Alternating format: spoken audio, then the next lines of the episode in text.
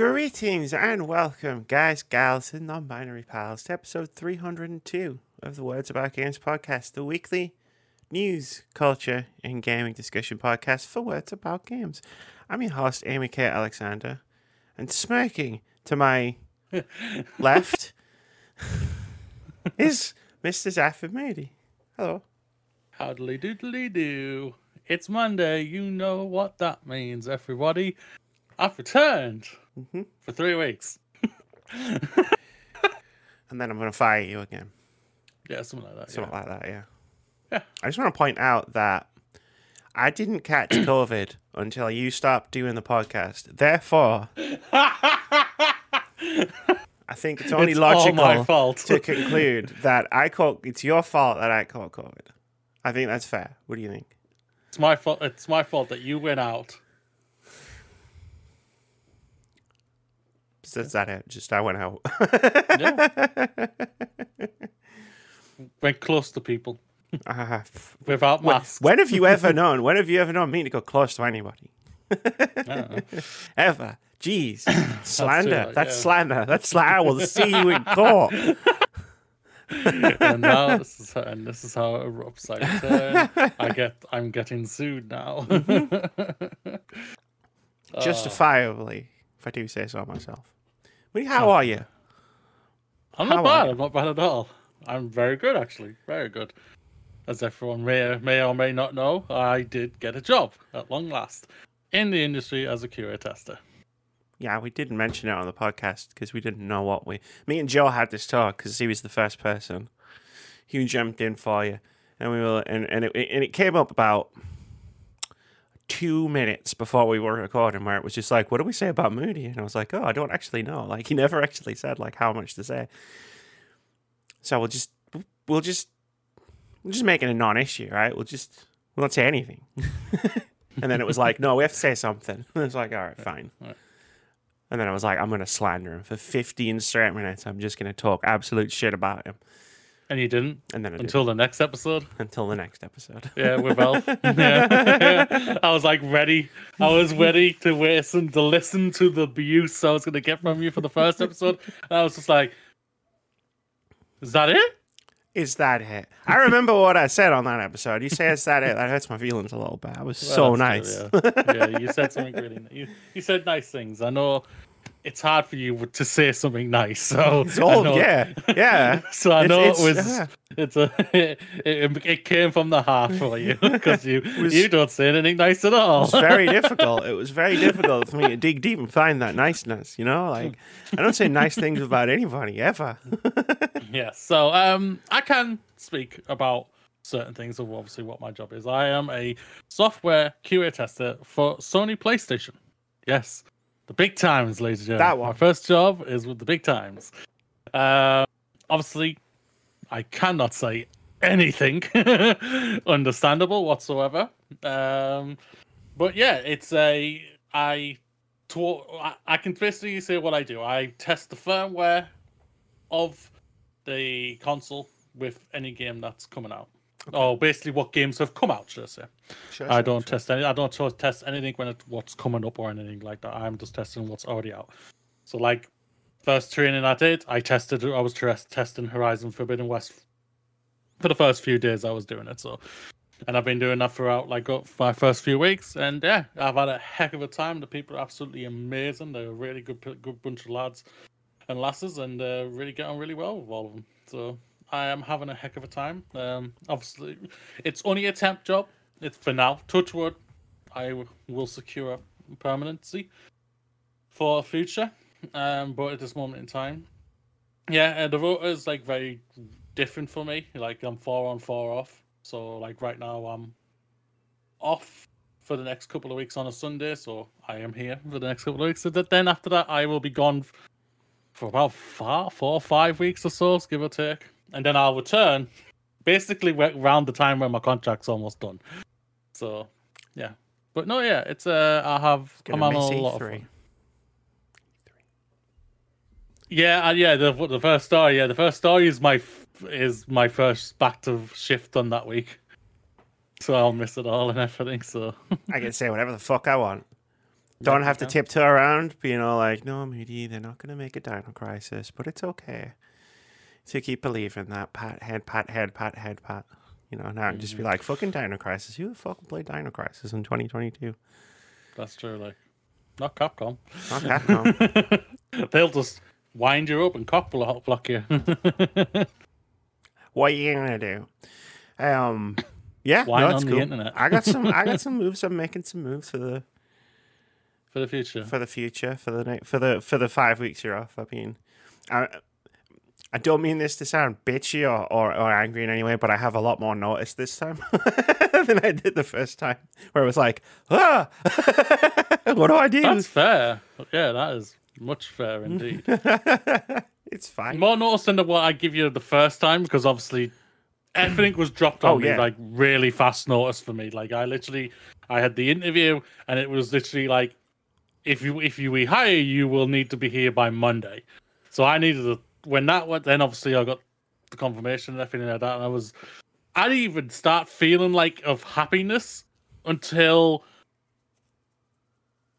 probably the Saturday before I was meant to go, sure. before or everything like that, because I was just like focusing on, okay, I need to sort out a hotel, I need to sort out traveling, I need to sort out this, I need to sort out that, and we were just like, both me and my partner and my mother were just like full on focused. We were trying to see if we can do this and everything, and thankfully we have been able to do it. So like the Sunday, the first Sunday was obviously the first time uh, I did drop you in the ship, but thankfully, yo, thank you, you dropped me in the ship. It was fun. To Joe Medforth and for Alfie. I said there was only in. one man of the job for the job. And I got you him. did, and I got him. You did, you did get him. You did get him indeed. Probably Thank get him again. Buff. Yeah. If there is a perfect co-host to do an E three podcast, Joe Medforth is the perfect person. Hell Joe, yes. If you're listening to this, and we know you do, I'm going to slide into your D Ms again. I slid into his D Ms the other day. He raided me with eighty-six people on Friday night. Nice. Yeah. I was playing The Stanley Parable. Actually, I was going to finish playing The Stanley Parable. That's um, getting really good reviews. Because it's a really good game. Yeah.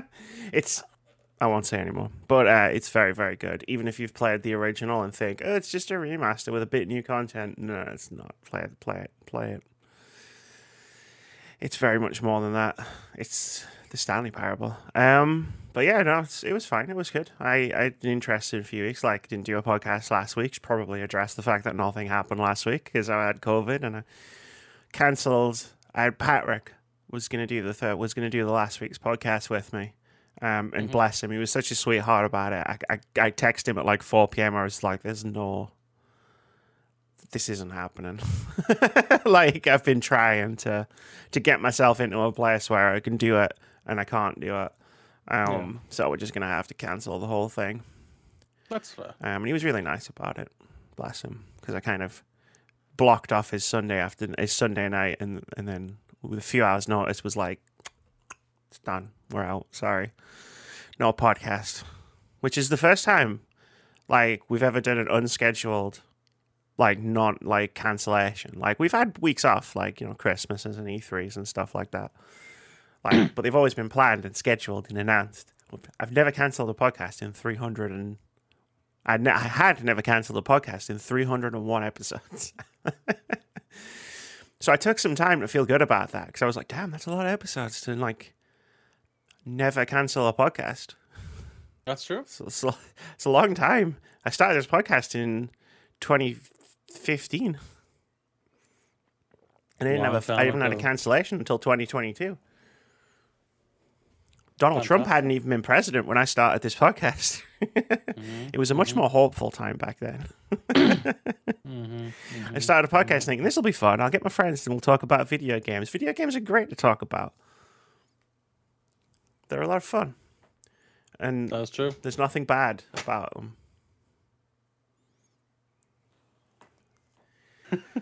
And now it's twenty twenty-two.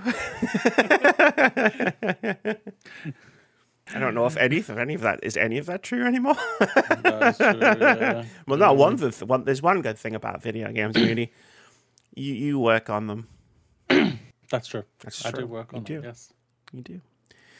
And you're a pretty cool guy, if I do say so myself. Well, thank you. You're a pretty cool chick, if I do say so myself. I am.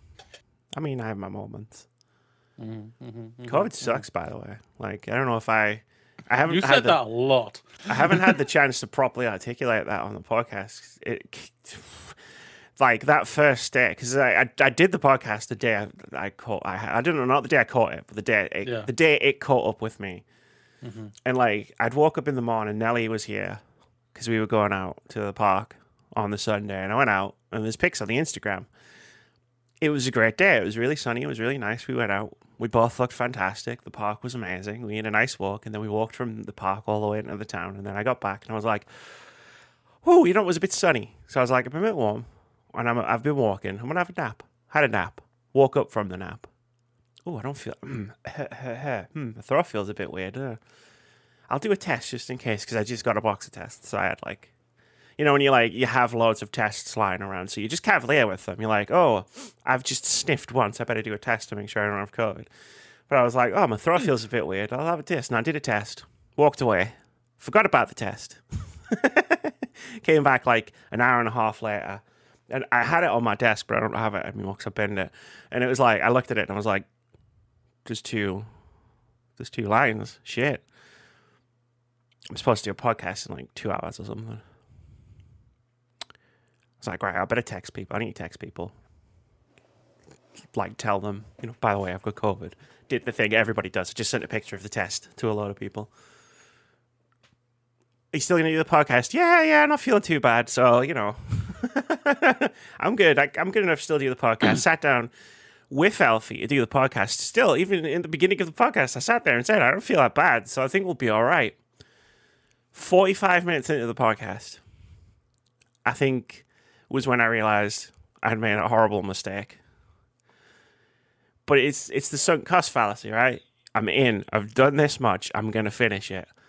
Gotta keep on going, yeah. ninety minutes into the podcast, I realized that was a mistake. We should have stopped. But you know what? There's only like thirty minutes left. Um, we got games out next with this week, and I was like, I can't barely speak anymore. I'm done. Yeah. So Elfie was like, I was like, Elfie, do you want to do a fantasy critic check-in? And she was like, yeah. And I was like, cool, go for it. I'm going to sleep. And then she did that. We finished the podcast by Sunday night, Monday, you know, like Sunday night, it was like three a.m. so like Monday morning or something. I was still awake. I was sweating buckets. I had The Office on on the screen in the background. So like from from the morning to less than like twenty-four hours, I went from fit and healthy enough to go for a walk like for like two, three miles in the park and then another mile into town to I couldn't get up and down the stairs in one go. Damn. Yeah. It hit you good. It came on so quick and it's lasted for, for a while. Like I'm still not one hundred percent now. I'm much better than I was. Um, but I remember um, it got to the end of like the five days and I got a text and it was like, oh, so like, how you feeling? And I was like, I feel like shit. Have you done a test? No, I haven't done a test yet. I'm going to do one on the on the Friday morning. Did it. Put the, got the test out. Did the thing. You know how the tests work. You know, like you, you drop the thing in the thing and then it fills up. Like very slowly. Yeah. And it was filling up and fill, it was filling up. It got to the It got to the bottom line. And before it had even filled all the way up, so you didn't have the top line, the bottom line had already appeared. I was like, yeah, I've still got COVID. How long did the test take to confirm it? twenty seconds. It's like, all right, great, yeah. Um, don't catch COVID. It's not, it's not good. Everyone's like, oh, it's like a cold. Oh, it's the spicy flu.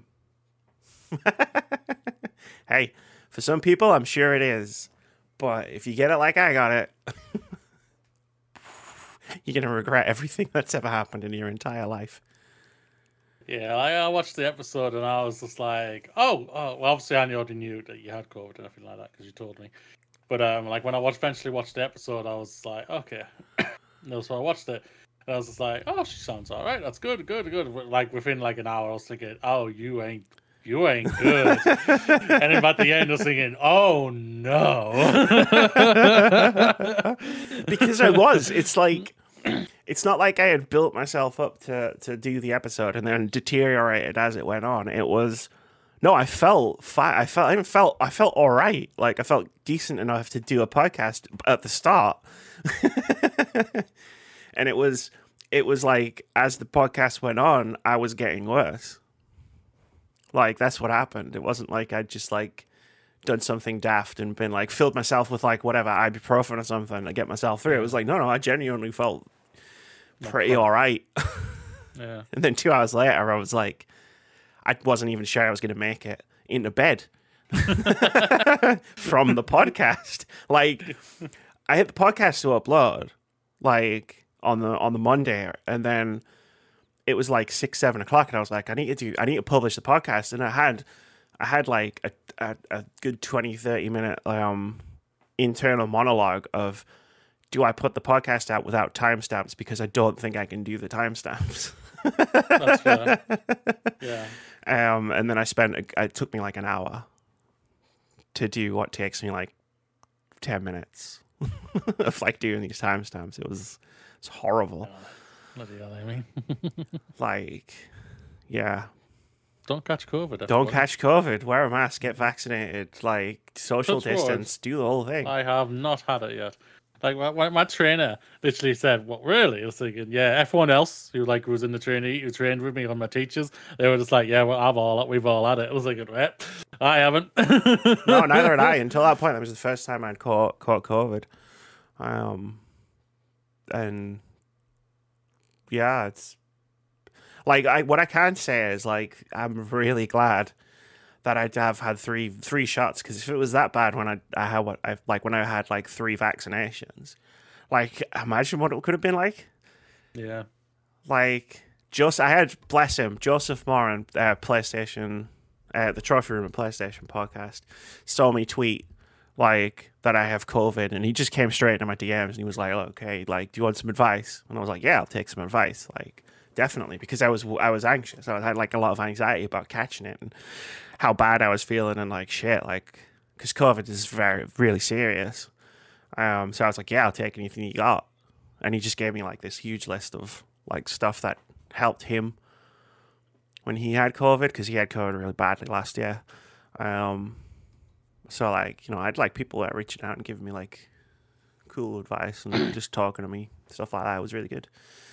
Um, yeah, but I want to give a special shout out to Joseph, because like he just he like what like the advice was good, and I don't want to like say like, oh, you know, like the advice was the advice was definitely worthwhile, and, and like it was good to have, but like it just calmed me down like in a moment when I was like kind of panicking a bit.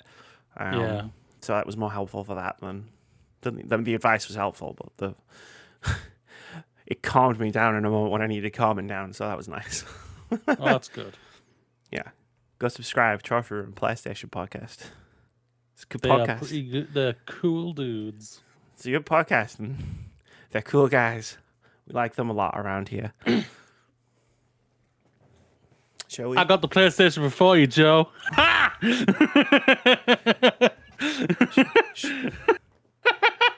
All right. Let me start the show, then we're going to do a bit. It's a bit of a slow news week, sort of. Um, it's not a slow news week, but I think it's going to be a slow. Amy and Rudy aren't going to talk too much about the news week. Um, so let's start the show. This is the Words About Games podcast every Monday. You can get a video version of the show on youtube.com slash wordsaboutgamesuk, or an audio version on a variety of platforms, including Anchor, Spotify, Google Podcasts, Apple Podcasts, and more. There's timestamps in the description wherever you choose to get your podcast, so you can see what we've been chatting about, skip around, or watch the entire podcast backwards. We don't mind. We're just happy that you're here. Uh, if you'd like to support us of uh, our content directly, you can go over to coffee.com slash wordsaboutgames and buy us a coffee. And if you want to hang out with us while we've been playing, while we play some games, head over to twitch.tv slash wordsaboutgames, because I've been streaming again. Yes, you did. You streamed yeah. Horizon. I streamed morning. Horizon today, and I streamed uh, F A S last night, and I streamed Stanley Parable the night before. Like, hmm? Just felt like playing you, some games, so I did. You did not sound like you were enjoying Horizon. Um, we'll talk you about it. You weren't. I, I could was, tell you weren't. I was literally thinking, that's oh not, my God. Not, that's all she's doing true. Is complaining. It's not entirely true. I was complaining a lot. Was complaining a lot. Yeah. You really were. A lot some of the, some of the stuff what you were saying was completely valid. There's no doubt about it. I, mean, I do I do agree with I do agree with some parts what you were talking about. But um, yeah, I was I was just like, oh my god, all she's done is just complain. Oh my god, while I, while I was just creating a new Dino deck on Yu-Gi-Oh, I was just thinking, oh my god. Mm. Well, I want to support her, so I won't mute her. Fine. Fuck you, dude. Anyway, time step story number one. Moody has a PlayStation five. There we go. Now. I do. I do. Yes, I do. Hey, yay. I have. Yes. Woo. PlayStation birds. Hold on. I also got a Charizard. Oh, okay. How are we doing this? It's been three weeks. How many toys have you bought?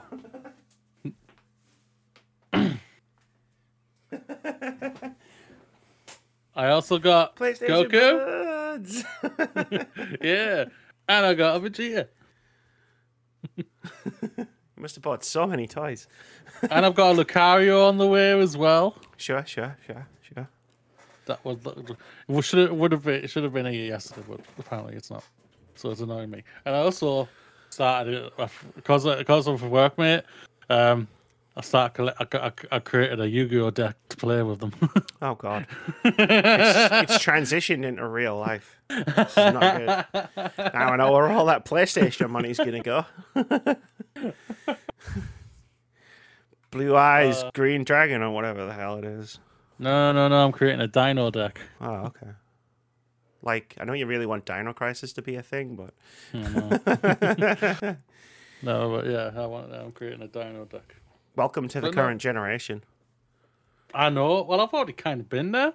Yeah. I've got. I've had a Series X for a while yeah. now. I mean, I've had an Xbox oh, you're Series full, X. You're not. You're not a full generation until you get a PlayStation five. Is that what you're yeah, saying? Pretty yeah? much. Like, um, I can play. Right. You can play all those all those Xbox games on a on an Xbox One, right? But you, you know you can't play Returnal on a on a P S four and a and a P C as well. Yeah.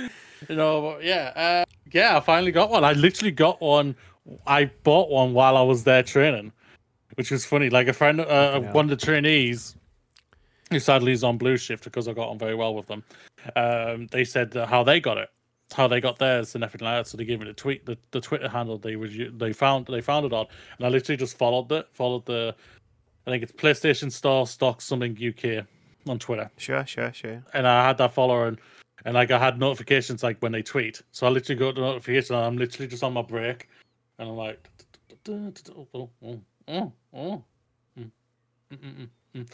pressing, and I just go, well, uh, uh, booyah! And I was like, yeah, I got one. The amount of times I've done that service for you in the past year and a half, I've been like, we need PlayStations, and you've gone, nah, no, I don't want a PlayStation right now.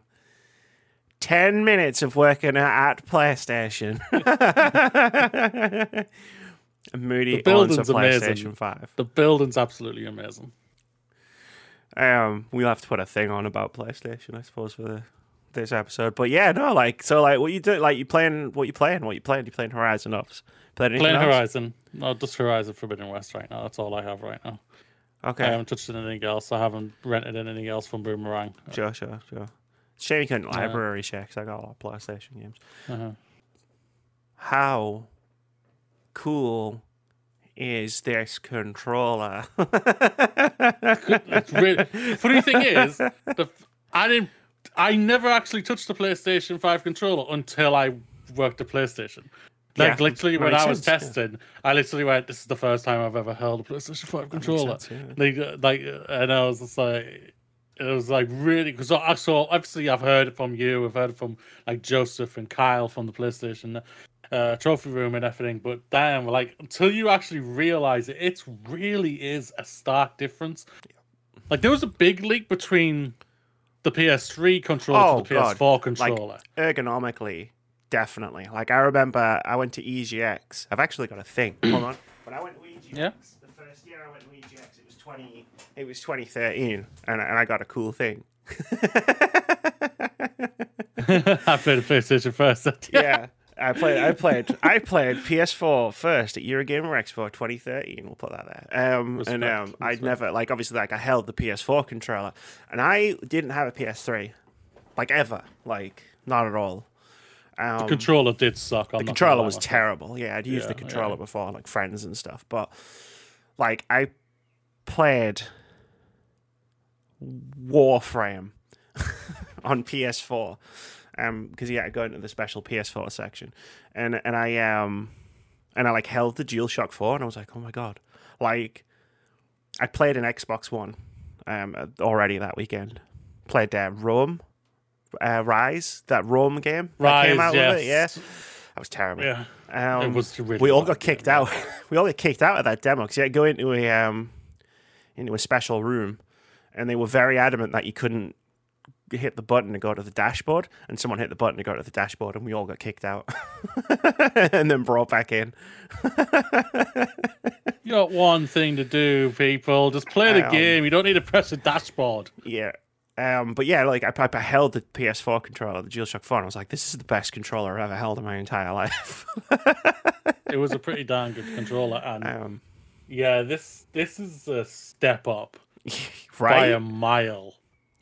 Like the adaptive triggers, like I never obviously never felt them until I've sure. tried it, and I was just like, holy crap, this feels right for some weird reason. I don't know what I can't put it in I can't put it into words or even say it properly or anything, but it's like it just feels right that you have to put pressure on to like to help feel it. Sure, like sure. feel it immerses you into the game.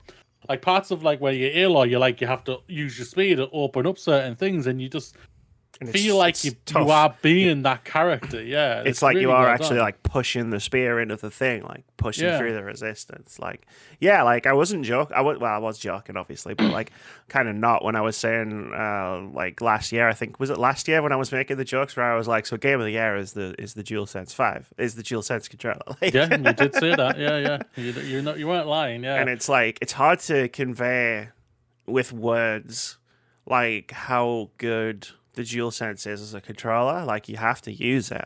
So like when you text me and you sent me the picture like I've got a P S five, I was like, I can't wait. The number and, it, and it's it sounds really weird, but the number one thing I was waiting to ask you was, how good's that fucking controller? I'm not gonna lie, PlayStation biased or not, whatever.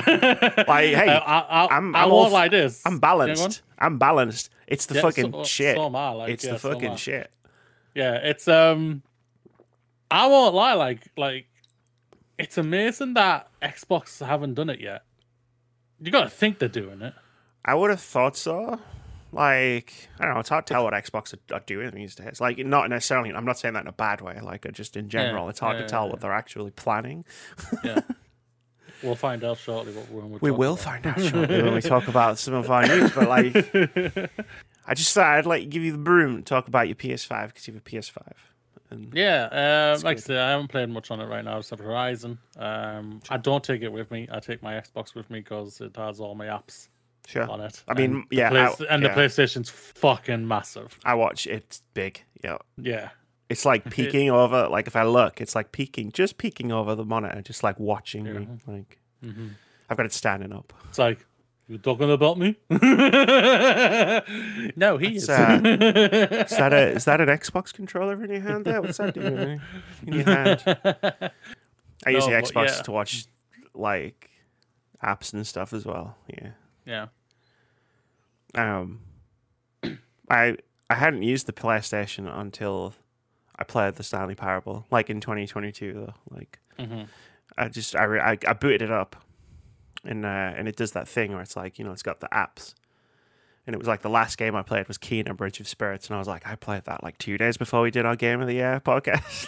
two days before we did our Game of the Year podcast, I was like, shit, and actually used it to play a game this year, like a new game this year. No, I was gonna say, yeah, I was gonna, oh, yeah, um, yeah, um. There's not much I can say. Like I said, I've only played one game on yeah, it right yeah. now. Um, but I'm looking forward to seeing obviously what's obviously what we know, what's down the pipeline, what we know is coming and everything. So it's going to be very yeah. fascinating to see what happens. I need to play Ratchet now. We do. I know, I know. I think I'm going to hold that off because I do want to try Ratchet because, like, obviously Joe loved it when we reviewed it. Like, he gave it a really, I really liked high it. praise. You really liked it as well. Um, I really want to try a what's the name? Rivet, is it? Rivet, Rivet yes. Rivet, yeah. Rivet. I always like strong female protagonists, so I'm always like always into that. Like so, me. Yeah, grr, yeah hell grr, yeah. Grr. Grr, indeed. You're growing at long grr. last after two weeks of COVID. It's a fake. It's a facade. It's, it's fake. But yeah, like, yeah. Like, it's weird. It's like I say, it's, it's just weird. Like, I work at PlayStation, yeah, it's weird to say that at the same time. I'm so, so proud of you. So I thought for your first podcast back, what better way to start than by talking about the Xbox and Bethesda game showcase that's been announced for June? Well, it, like, if, if if PlayStation came out and announced something, I would not really be able to talk about it, so just in case and everything like that. So just in case I, they, they announce Horizon. Basically, yeah. Horizon three. Horizon three.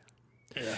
Um, yeah, it's going to air on June twelfth, beginning at ten a.m. P T, noon C E T, one p.m. Eastern Time, uh, six p.m. British Summer Time. And it will feature, quote, amazing titles coming from Xbox Game Studios, Bethesda, and our partners around the world, end quote. So basically, I'll finish my first shift that day, and then I'll get back to my hotel. So basically, I will watch the highlights. Nice. I will watch it when it's probably finished, and you guys doing the podcast probably no. uh, discussing it, or um, whatever you guys are doing. We might. I don't know. I don't know, I don't know what we're doing. Like for that, it's uh, it's that fucking awkward, such an awkward time. I think I'll get someone to do the podcast. Um, we might do it live. Because I want to, I'll probably want to, I'll probably Twitch stream this, and then roll over into in doing the podcast, and I might as well just do it live. The one time we do it live, and I'm not going to be there. That's just the son of a bitch. That like not not not like not for the audience interactions or whatever. Just in general, no, just no, because we're already there, so it's, it's going to be much simpler. Yeah. Just do that. No um, doubt about it, yeah. But uh, yeah, it's um, it's exciting. Like, I'm excited. Like, we've talked about um, Xbox, like, the future of Xbox in terms of, like, the games that they're making, um, like, for the for like a while now. And I've said, like, I'm I'm excited. Like, they've got a lot of cool stuff in the pipeline. And, you know, some stuff seems to have hit snags, you know, State of Decay three and Perfect Dark. But, like, they've got a lot in the pipeline and a lot that we haven't heard about. And they keep striking up cool partnerships with cool for cool games in Game Pass, like that joke that I'm never gonna need to pay for a game again. I just get them all in Game Pass.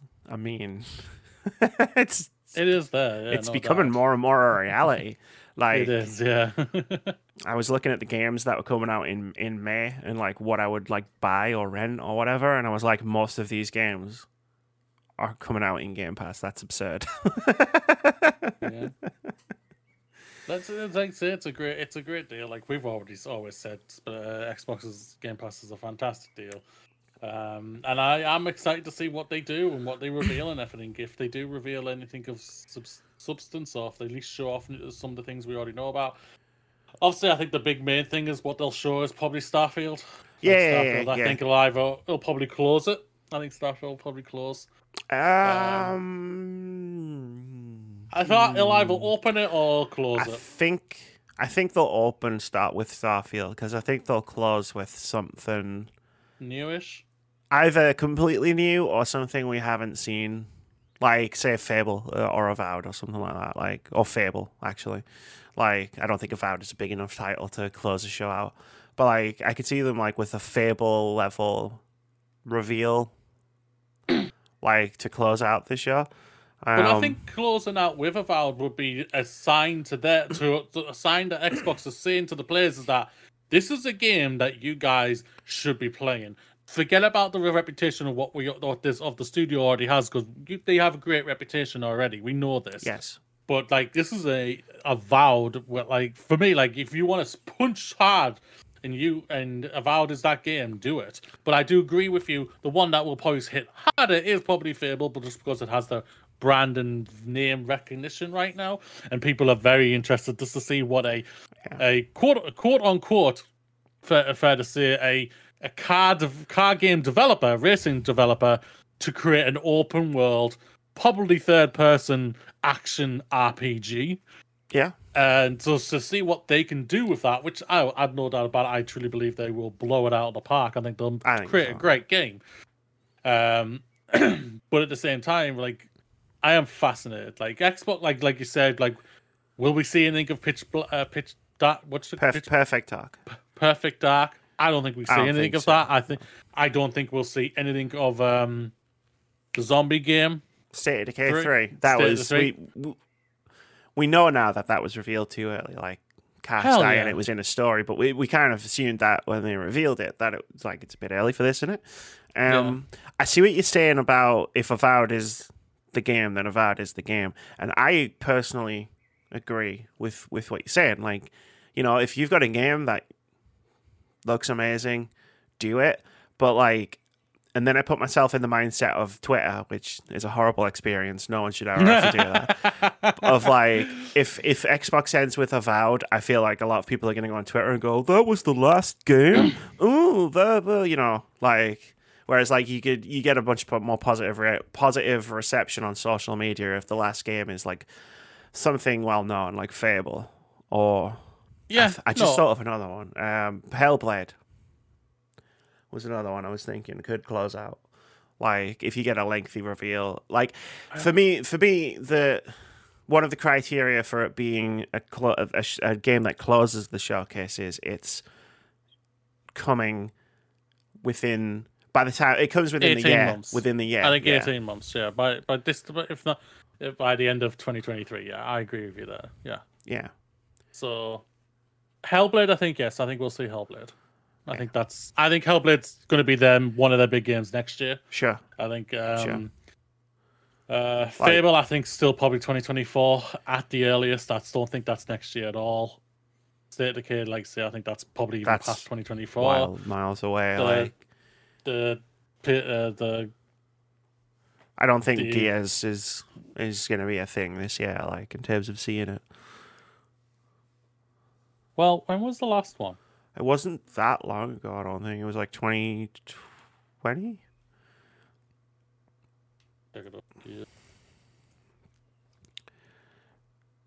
Oh, twenty nineteen. It was the end of twenty nineteen, it's like September. Um, like So, yeah, I, that's yeah. too early. Yeah. I, I would think, say I, if you're going to reveal it, yeah. you reveal it next year. Yeah. If, it, if the if the sixth one is in development, which we can all assume probably is. Yeah, I um, think um, I think we'll get Starfield, obviously. I'll be like that. I think that'll be their focus. Like, I have to keep forcing myself to remember that. No, no, Amy, Skyrim is incredibly beloved by a lot of people.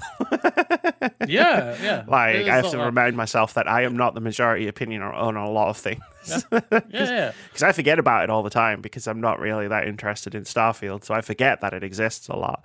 And then I'm like, no, it's much, a big deal. Not, it's a big deal. But you're not much of a Bethesda person anyway. Not really, no. Um, yeah. Not Bethesda games start, yeah. developed games. Yeah, yeah, you're not you know, like that, but um, yeah, it's um, it's exciting. It's it's it's exciting to hear this type of thing. I'll be surprised if we don't hear about Nintendo soon. Ah, uh, yeah, they'll Which do I'm... a summer thing because they even said they more or less said they were going to do a summer thing in the last direct, where it was like this yeah. is everything coming before summer. yeah, no doubt about it. Yeah. Um, we'll talk about some Nintendo stuff. Way later in the podcast. Actually, we'll talk about some bad Nintendo stuff, and then we'll talk about some Nintendo games later. Um, but the um, the yeah, I think you'll see. You got Starfield. I think you'll get more Redfall, which is the vampire co-op. Um, Arcane Studios. I'm still a bit foggy from COVID, so bear with me if it takes me a second to remember stuff. Um, well, I can't remember half the developers. So. they're they're only one of my favorite development studios. It's fine. no, but for but, me, um, yeah, they'll they'll show they'll show more of that. They'll got so you've got Redfall, you've got Starfield, and you've got Hellblade. You've probably got the next Forza. Um, so they'll get a big expensive car up on the stage, and like they always do for fucking Forza. Um. I'm trying to think of any oh, yeah. like those. Yes, like please. Avowed Forza, and Fable. Please. And bring it out this year. I need those points. You do need those points. Um, yeah, and then I think if, Avowed... if I don't see Forza, I'm literally deleting it from from my thingy instantly. um, and then after that, like obviously, I think you'll see a couple of new announcements from like Bethesda, Xbox Game Studios. Yeah. Like, I don't, I, I think you might even get some Overwatch. Like, it's weird to think, talk about it in terms of the Xbox E three game showcase, but I do think you'll see some Blizzard stuff there. Like, I think you'll see Diablo four. I think you will see Overwatch two. People have been talking about Overwatch recently. I think there was a beta. I've yeah, seen some yeah. stuff on Twitter. So I was like, oh, Overwatch two. Yeah, so I think you'll probably, they'll talk about some Overwatch stuff there as well. Um, it's going to be a packed conference. like, And that's even before you yeah. think about like third-party stuff coming in. Well, they do always quantity it. I can't say how the quality is of the stuff because obviously we can't tell that yet. Yeah. But they overquant. They, I think Microsoft themselves always overquantity it. They've done it for many years now. I can understand why because, like, obviously they, they do a giant show reel and say Game Pass, Game Pass, Game Pass, Game Pass, and all like that, and then obviously show these big triple A games, their third parties that's going to be coming to it, and then obviously ballasting it hard with all their first parties. Yeah, uh, I think they just. Uh, Sometimes just uh, too much is literally just too much. Uh, I will not be surprised if we hear they re they reveal fifty games at this stage. Yeah, well, that's usually around about the benchmarks, like forty, fifty games. For them, they always yeah. do, yeah. yeah. Um, last question, and then we'll move on. Do do you think it's gonna this this showcase is gonna be one of those showcases that Xbox do where it's like everything you are about to see is gonna launch day one in Game Pass? Not everything, no. I think you'll see that, but I don't think the I don't think the trip all the triple A game stuff will. Yeah, so you think there'll be triple A games from like partners and stuff that yeah, yeah are just are just games like it, it's not happening. But like say like if The Witcher four was it, like going to be shown be shown, and then it would just be like it's like Xbox will show a game like that without saying it's coming to Game Pass day one. Yeah, yeah, that's fair. That's fair. I wonder if E A is going to do anything with, with them now that they're not doing their own summer thing. E A is a funny one, there's no doubt, because like I think them coming out and saying we're not doing our own show this year is brilliant. I think it's oh, I mean, pure genius. I think it's the smartest thing ever because how they've many, got things coming. Go on. How many E A players have we sat through where it's like you didn't need to be here? Like this meeting could have been yeah. an email. Like yeah, because even though it's like. It's pretty much all but confirmed. The next Star Wars game, the next Jedi Fallen Order, is twenty twenty-three, which is perfect. That's not a problem yeah, whatsoever. It's um, it'll be it, that's going to be revealed at Star Wars Celebration at the end of May. They don't need yeah. to do a showcase. They just let let us say, "Where's the biggest hit we can get this Star Wars freaking Celebration? Where else do we yeah. put this and reveal it?" Okay, what? And they don't need to do a massive thing for when it comes to FIFA or their Madden games or the no. sports games in general. They don't need to touch it really because they know they're going to uh, sell. Um, E A Sports I Football, I think you'll find. yeah, oh yeah, yeah.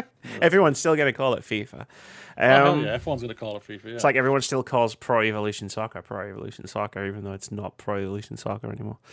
Um, football, isn't it? It's E Football. Yeah. yeah. Yeah, I just uh, I'm I'm I'm wondering if like there'll be like an E A game shows up because they have a good working relationship with Xbox. Maybe a new Need for Speed. Maybe. Um, I'm trying to think of anything else that could be on the horizon for them. They always they it's always sometimes something. show off something. I'll say it, Dragon Age. Hmm. Or do they hold that till I don't the, think to, they're doing, to Game Awards? Yeah, I don't think they're doing anything. Sure, I don't think they want to remind people of Dragon Age right now, um, just purely because of how long it's been since they quote-unquote revealed it. Well, the thing is, it's been completely forgotten about because everyone's kind of wanting to do to go straight to Mass Effect. That's what I mean. Like, is, yeah, Mass Effect is the bigger game, even though... Big, uh, Dra bigger Dra franchise, Dragon no doubt about better. it. But the... I think they want to bring when they bring it back, they want to bring it back and and on on that sort of on that sort of train to release, right? Where it's like they want to start building up the hype towards release.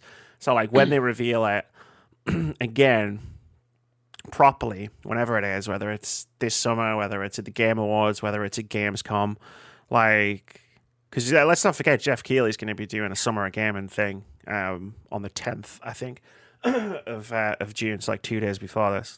Some, I think it's something like that. But I think when they re-reveal Dragon Age, it'll be, it's coming out within twelve months. Let's start getting hyped for it. And I think that's why they don't want to, they haven't been shown or talking about it yet, because like you get into that, you get into that space where it's like, if a game, if we're seeing a game pre-release for too long, you get to a point where you're just like, okay, I'm not, I'm just, I just want to play the game now. Like, I'm getting sick of seeing another gameplay reveal or another teaser trailer. I just want to play the game. They are now getting, there's no doubt about it. Yeah, they need, basically, they need to come out. They basically, like, kind of need to re-reveal this thing. Yeah.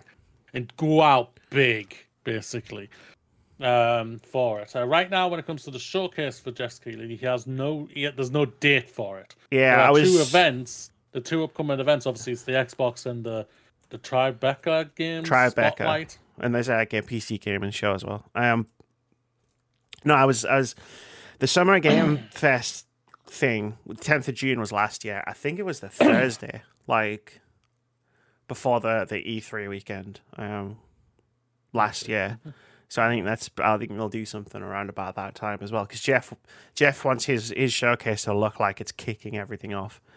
Um, so I think it'll do something like just before that weekend again. Um, Kicking it off, baby. It'll be interesting to see how that showcase goes, because I don't remember anything about last year's showcase apart from the fact that it had Elden Ring, and and I feel like the only reason it was as popular as it was was because everybody knew it was going to have Elden Ring.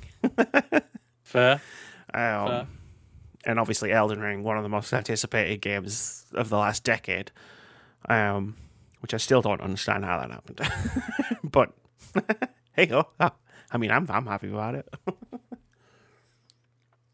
Ah, uh, so we, you like it, you like it so much, you don't like Horizon. Yes, that's the reason I don't like Horizon. Never even said I did like Horizon. Um, should we move on? Yeah, why not? Yeah, why not?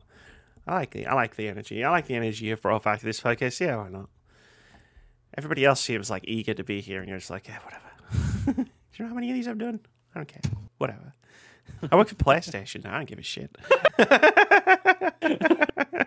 You are so beneath me now. Oh, like, you want me oh. to talk about about Xbox? Xbox? The Xbox? I have this. I don't need an Xbox. Oh dear. Oh dear.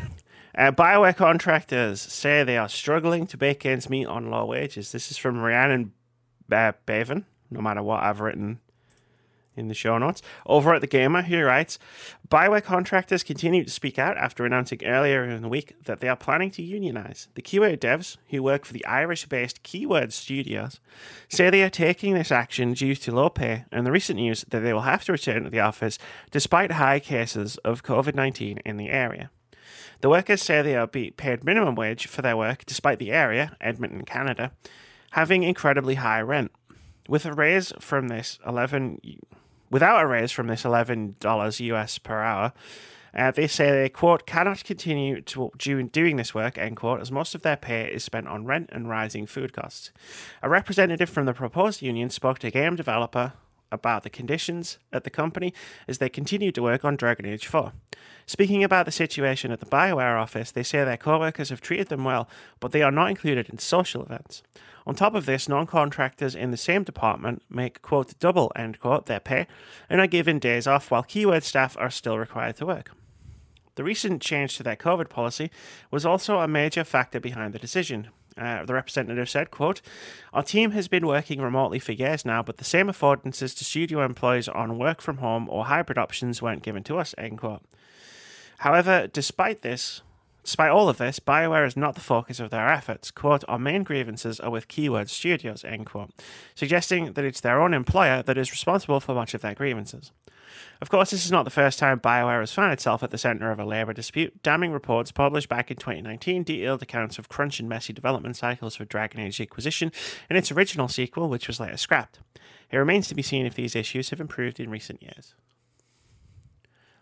I will always side with any, good, any team who wants to, to unionize whatsoever. Like, it need, the gaming industry needs to unionize Hell massively. Yeah. um, BioWare and key, uh, Keyword Studios, like we've said on multiple occasions, especially towards BioWare, you need to get your shit together when oh, it comes God, to I... looking after your staff. Not just paying them properly, but also making sure that they have days off. Days off are good, because... actually. Weird, off wild concept, right? But... It's a wild concept indeed, no doubt about it. Um, like, like I think something like, I don't know if like governments can get involved into this or something like that on the part of this, like, like well, we were the U K government won't do now. We know this, but um, they're doing the opposite. We have, we, but, we um, have a government. Well, apparently, yeah. Uh, but no, yeah. It's um, what I was going to say is like. Things need to be put into legislation that if the if right right food rises and everything like that, prices rise, and that's going to make it harder for your wage to be able to combat it, to pay it. Your wage does, needs to go up as well. Things like like you're not like say for us national our national minimum wage and everything. Sure. Like things need to be put into legislation for this type of thing to get this sorted and whatnot.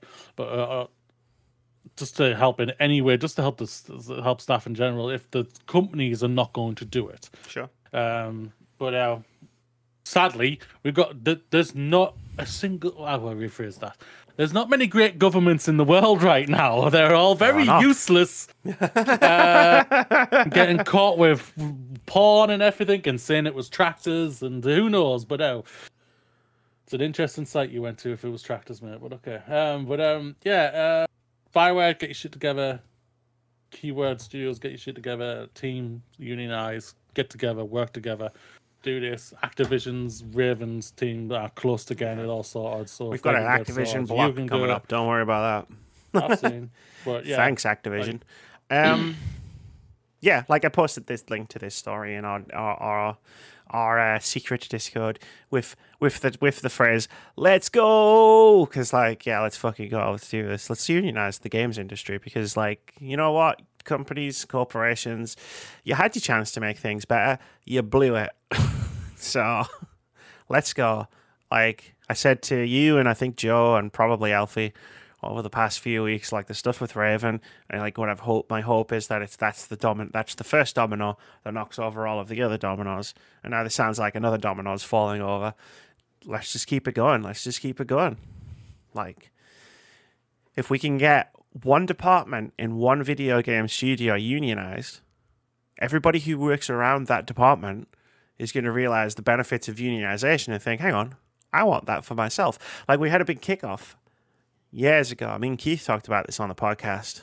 Um, there was a huge kick. There was a, there was a huge kickoff about the Screen Actors Guild, the um, SAG af after, um, because they were getting, They were like they were on strike from certain companies for better conditions, and people were, and and there was a there was like pushback on that from people saying, well, the game developers make the games, surely they should get better, surely they should also get like better conditions and stuff because they actually make the games. And it was like, yeah, but the Screen Actors Guild is a union, and the game developers don't have a union, and that we need a here is the difference. Guild. Here is the difference. Like yeah. It's right before your eyes. Like the actors can do this because they have a union. The game developers can't. So the actors get the things that they want because they've got a union to to negotiate for them. Game developers don't have anyone to negotiate for them. Like mm-hmm. they they need someone to negotiate for them.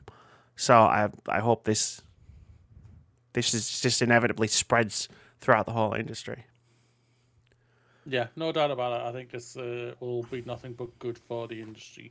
Companies will try and stop it and try and veto it. Like Microsoft have been very quiet when it comes to giving any support whatsoever when it comes to the Raventron. I don't know if it's because they they don't want to, because if that'll interfere with the buy-in well, of Activision. It's because they don't want them to unionize. Like, I know I do agree where they, I think you're right. I do think you're right there, but I think it, I think it could also interfere with if they said something. I think that might count as an interference or something like that. For I don't know how when it comes when it comes to buying and stuff like that. Like they're going through the whole thing, aren't they, right now? So, but um, yeah, yeah, yeah, yeah. yeah. Like that but could be a possibility. They don't want them. They don't want a I union. Do, yeah, so. I do agree with what you're saying at the same time. Um. How long we've been going? fifty-four. Moody, it's half time. I don't think we're getting through the next story in four minutes. So it's halftime. It's, it's the halftime show. So that means it's Indie Game of the Week. So that game is Cha Chance of S- Sarana. Do you want me? Do, do you want me to just? Yeah, you go. Yeah, for it, yeah. like I've, I've been doing it for the last few weeks. Like, yeah, you, yeah, your voice sounds all good now. So go. Yeah, sure. Um, Chance of Sarana. Uh, da, da, da, da. How do I do this again? It's, I had one week off and I've forgotten how to do the podcast. Uh, yep, this is Indie Game of the Week. This is where we highlight one upcoming indie game because it looks cool. This week's Indie Game of the Week is Chance of Sarana. Unveil mysteries behind the fragments of the past. Divided since the dawn of time, the peoples of the tower no longer speak to each other, but it is said that one day a traveler will find the wisdom to break down the walls and restore the balance.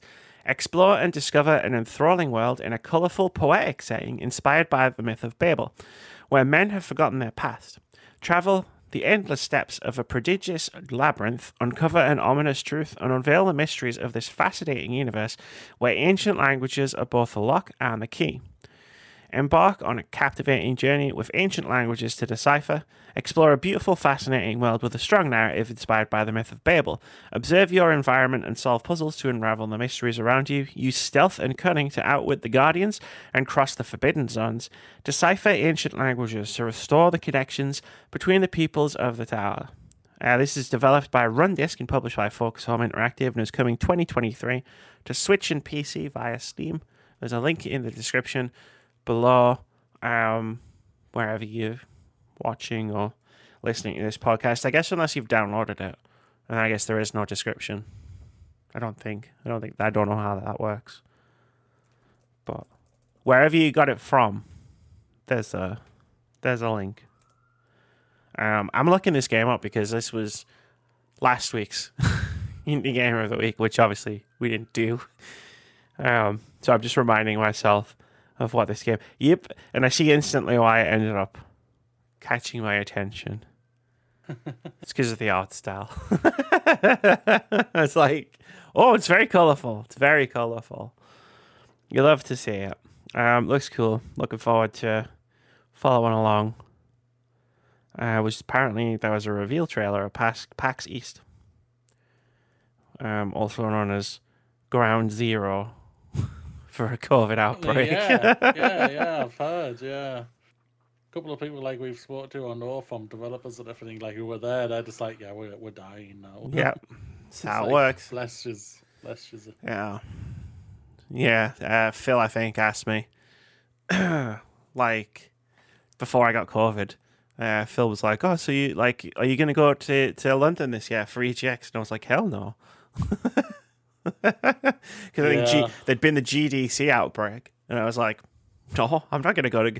I'm not going to go to London. I'll catch COVID." And then it turns out I caught COVID anyway. I know you just stayed in an off and caught it. In. Point proven. I I think you'll find I proved my own point. Um, but yeah, just like, going outside. just, you catch I, just, I just I just went on a bus or something. I don't know where I got it, but hey ho. Anyway, let's talk about Nintendo. We always like talking about Nintendo. It's always a fun time to talk about Nintendo. Nintendo, except, yeah, it's sarcasm, right? Like, but nobody knows that because everyone's like, "Oh, they're going to talk about some cool Nintendo game." Wrong, motherfucker. Nintendo contractors report harsh working environment. This is from Jeffrey Rousseau over at games industry dot biz. He writes, "Nintendo, a Nintendo of America contract employee was fired reportedly after mentioning unionization during a meeting. This incident allegedly led to a labor complaint that claims the gaming giant violated the N L R A." In an expose from Kotaku following the case filing, ten current and former employees spoke with the outlet saying that they felt exploited at the company. Among the number of concerns the sources shared, they noted that speaking about working conditions would lead to retaliation. One current contractor said, quote, "The general feeling is that you will be punished for being outspoken at every level," end quote. The report also explains a number of disparities that temporary staff regularly encounter compared to full-timers. For, for instance, sources told the site that part-timer pay is sixteen dollars per hour, with few receiving up to twenty dollars. Nintendo of America is headquartered in Redmond, Washington, near Seattle, which ranked fifteenth on Kiplinger's top ten most expensive U S cities last year. Ranked fifteenth on a top ten list. If Moody, if I tried to pull that shit with Moody on Game of the Year, he'd log off the call. fifteenth on a top, sure. T- temporary staff also experience what is described as unique cycles of employment. According to sources, staff agencies would provide them eleven-month-long contracts with a mandatory two-month break between contracts.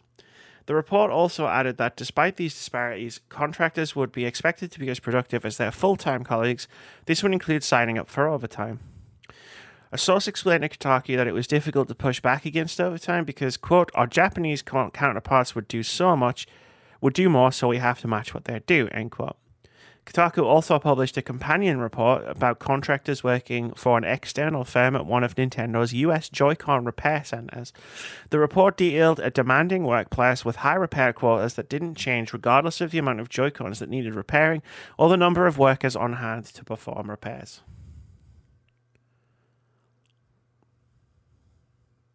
fifteenth out of ten. Okay, no. I'm I'm focusing on the wrong thing here.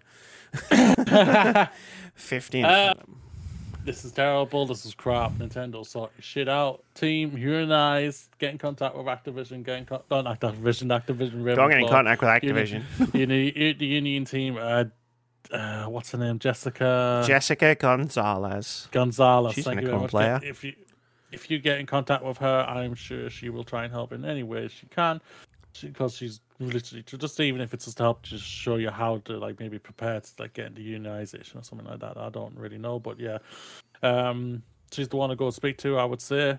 um, yeah. Nintendo, sort your shit out and pay your staff out. Uh, yeah, like, hey, st- I know I remember two two really smart people once when they when we were talking about one company or another, like twenty companies ago at this point, um, talking about how, like, oh, these issues are systemic. These two smart people, they kind of look like me and you as well. Um, wild that. It's on something, Words About Games podcast or something, I think. Um, they were talking, oh, it's a, it's a systemic issue. And, like, systemic means this is happening everywhere. And, like, we're just drilling through the layers of, of all of the different companies that this is happening at. Because, spoiler alert, it's all of them. Probably. Allegedly. There you go, Keith. Um... But, like, yeah, it's like, to find out this is happening at Nintendo, it's not shocking. It's very disappointing. Um, like, there's a culture that's pervasive in capitalism, but we'll focus on the games industry. That is just, like, you're only you're only worth what you can, like, you're you're only worth what you can produce, like, in terms of, like, your productiveness to, towards, like, your job or whatever. Um, and it sucks. Um, but this is what drives a lot of this stuff. Um, like, the people who do the contract work at Nintendo, like, they can't... Like, they need a job. Like, everybody needs a job, unfortunately. Um, so people get stuck in terrible situations, and here we are. Nintendo is taking advantage of that. Like, so many companies that we've talked about before them and are going to talk about after this. It sucks. Um, Nintendo needs to do better. Um, and I hope that we could shout loud enough for them to do better. But there's yeah. a cynical part of me that says, this is Nintendo. Is anyone really going to push Nintendo? That, that, hey, you know what? Like, sorry, but there is just a cynical side of me at this point that goes, like, that's noticing that, like, companies that people like get a lot less pushback than Ubisoft and Activision Blizzard. They all do. They, they, the, the console developers... Yeah, uh, I think they're the ones. Yeah, they get they do they do get a lot of free weight. There's no doubt. I do agree with you on that and everything. So, um, yeah, Nintendo. Like, as much as I love you, as much as we love your games and love your console and everything like that, you do need you seriously need to sort your shit together and everything. Um, it's very warm. Sorry, I just no, got a hair. It's the one I wore on the on the podcast with Joe. You can't actually see it, but it's got a bow on the top of it. Very nice. Very nice.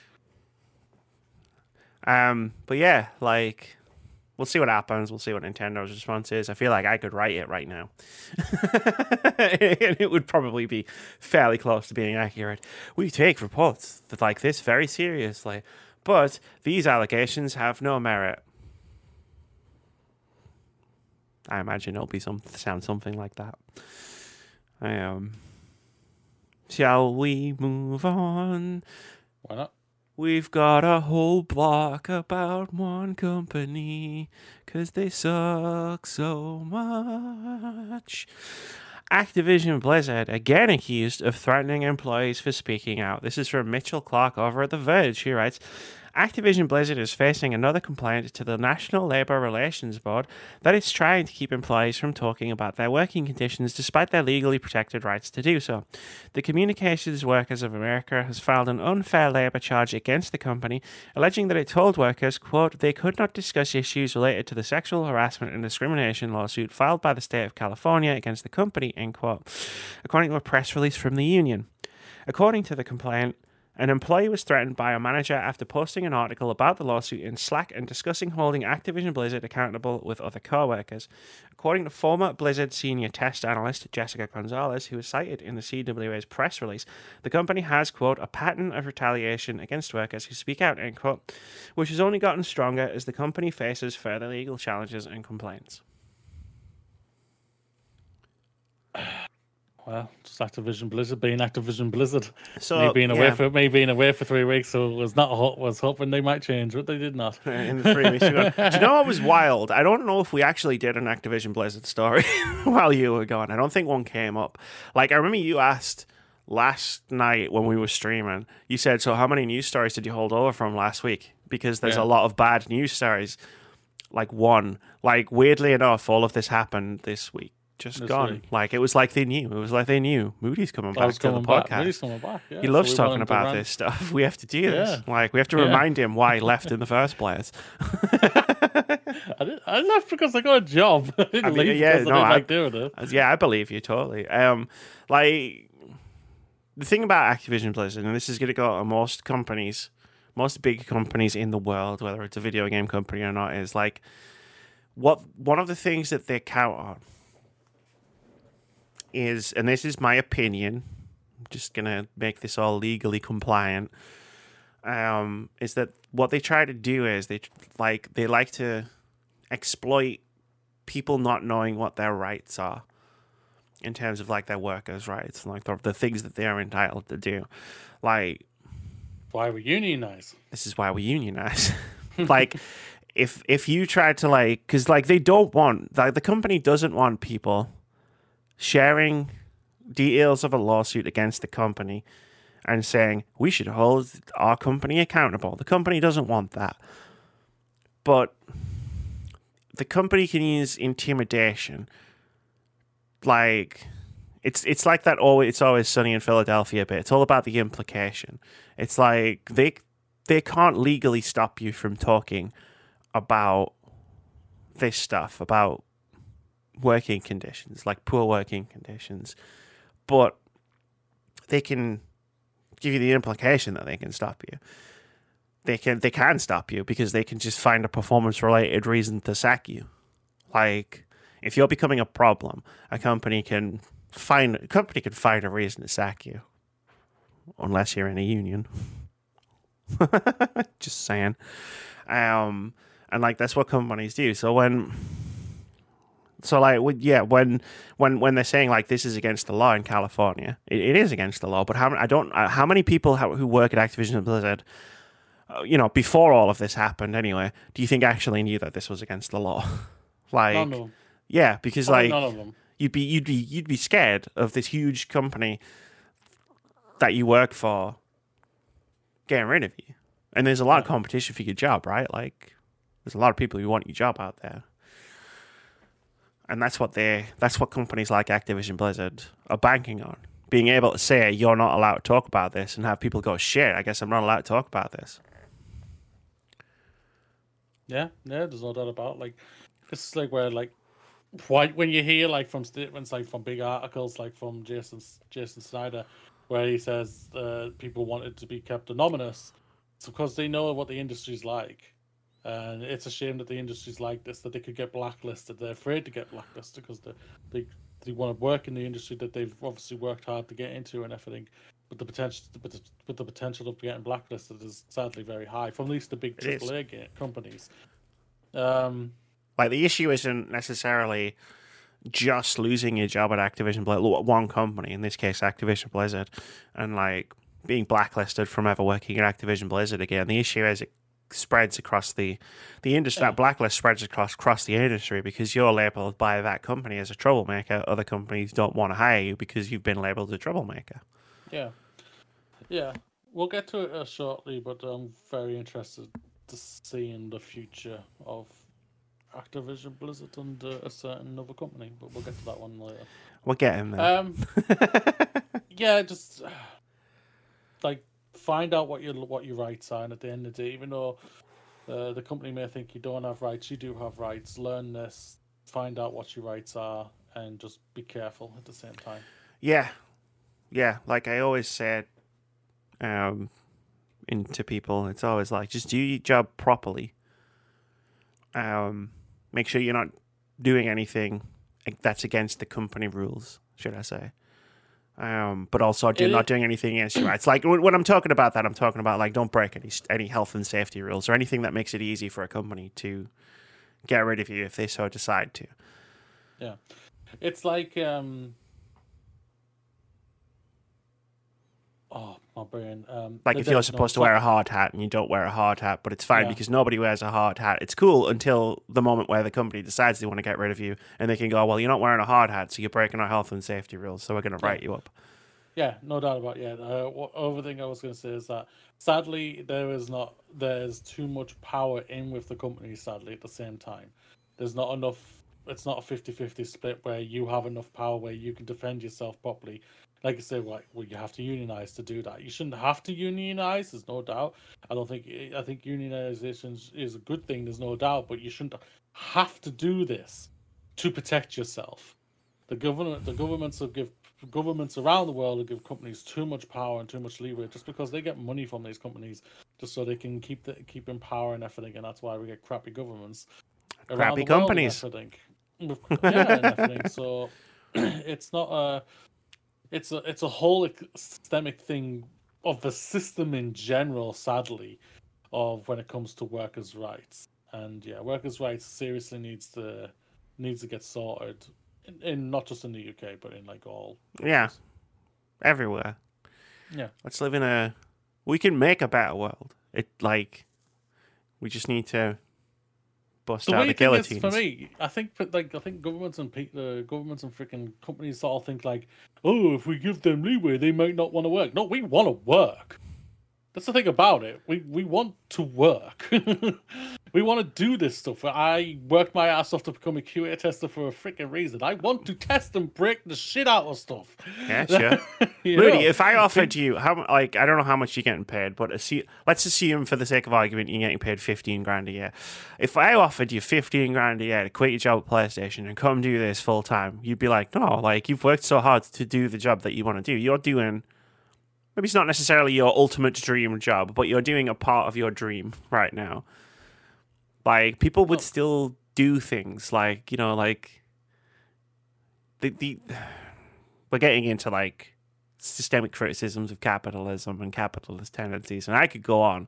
You could. If that episode, when that episode happens, we need a, a Stephanie Sterling on for that. Oh, God. So everyone keeps saying this on the podcast, and I keep saying, like, we can't have, we can't have Steph Sterling on the podcast because I'll die. Like that's true, be like, too, yeah. it'll be too then much. Then she'll have me. To take over because I won't. And be then, here. and then, yeah, Steph Sterling will, have, will, will run the podcast, and I don't think I don't think they want to do that. Be the most viewed episode, but only because somebody died on the air, and it still got published somehow.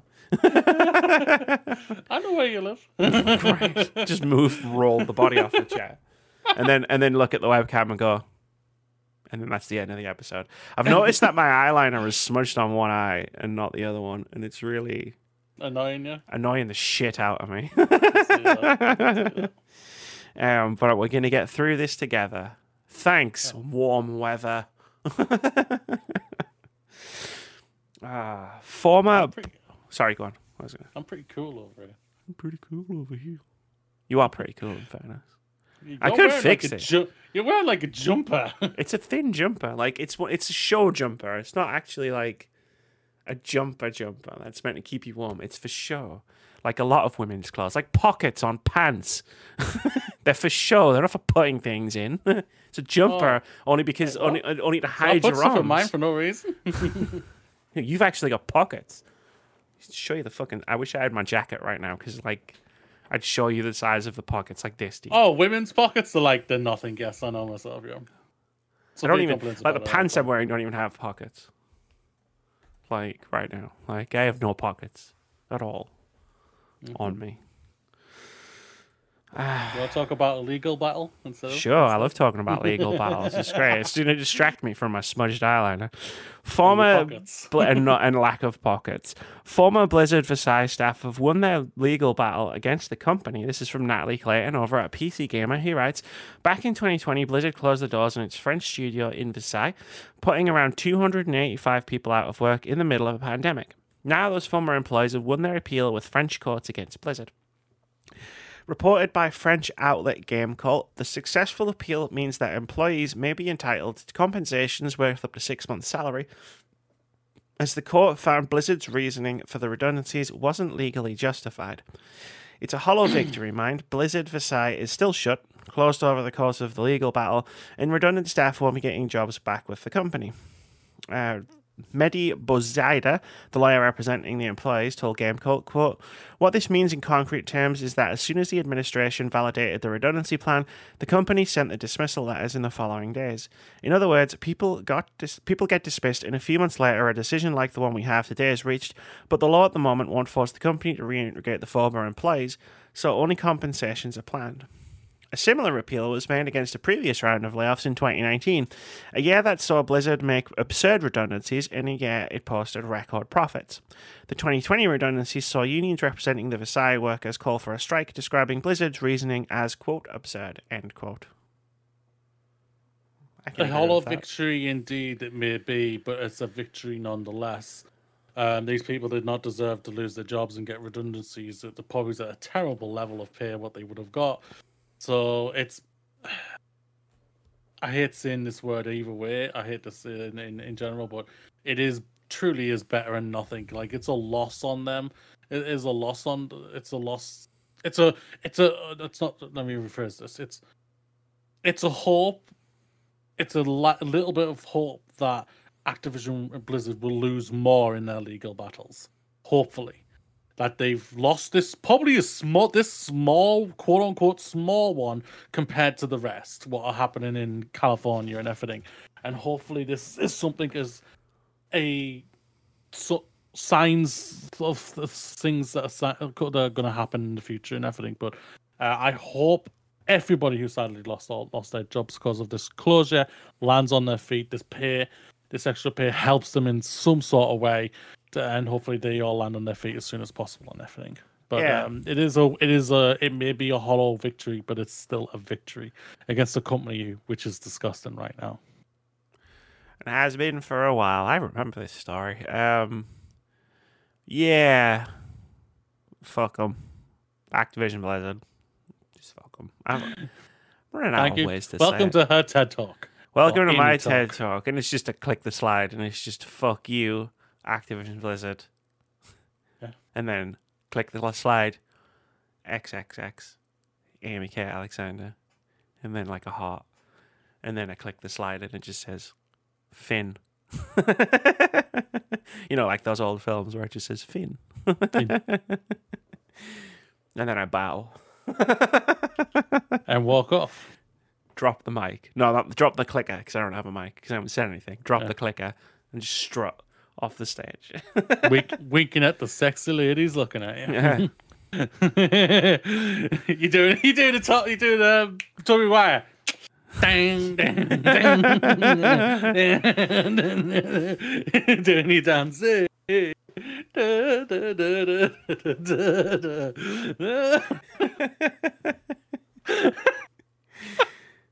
And And boom, fireworks. Spray fireworks in the background. And I just rip I just rip my jumper off, and it's just it's just says fuck Activision Blizzard on a t-shirt, and I'm just like, and it's just like just claps, applause, standing ovation. Yeah, basically that's how I feel like. You know, very subtle about it these days. Like the I hope everybody who got I hope everybody who lost their jobs from Blizzard Versailles is thriving far yeah. away from Activision Blizzard right now. Well, they are pretty far away. They don't have a com company in France, so they are pretty far away. Yeah. Yeah. Good point, Mooney. Thank you for pointing that out. Meanwhile, back in America, America, Activision Blizzard stockholders vote in favor of Microsoft acquisition. This is from Matt Wales over at Eurogamer. He writes, uh, Activision Blizzard stockholders have overwhelmingly voted in favor of Microsoft's proposed sixty-nine billion dollar acquisition of the publisher, with ninety-eight percent of shares approving the transaction. There's still some way to go until the deal is finalized, however, while Activision, Activision Blizzard stockholders and earlier in the week board members have now given the deal the go-ahead. It's still subject to regulatory review around the world by the likes of the Federal Trade Commission in the U S to determine if the deal constitutes unfair competition. Should the deal make it through regulatory review, the acquisition has until June twenty twenty-three to close, whereupon Microsoft will welcome some of the industry's most recognizable franchises into its fold. I'm not going to read the names. However, as reported by Bloomberg, uncertainty still remains over whether the deal will be allowed to go through, with some Wall Street investors believing the Biden administration's antitrust investigators will block or delay the acquisition, a belief that's reflected in Activision Blizzard's current share price trading at twenty-three percent below Microsoft's offer of ninety-five dollars. You know what? I'm going to jump right in here, and I'm just going to say, look, right, Biden's going to say a bunch of stuff, and he's going to be like, oh, I think we should look at this because it might be a monopoly, and then he's going to do nothing. That's the Biden move. That's what he does. We call that the Biden.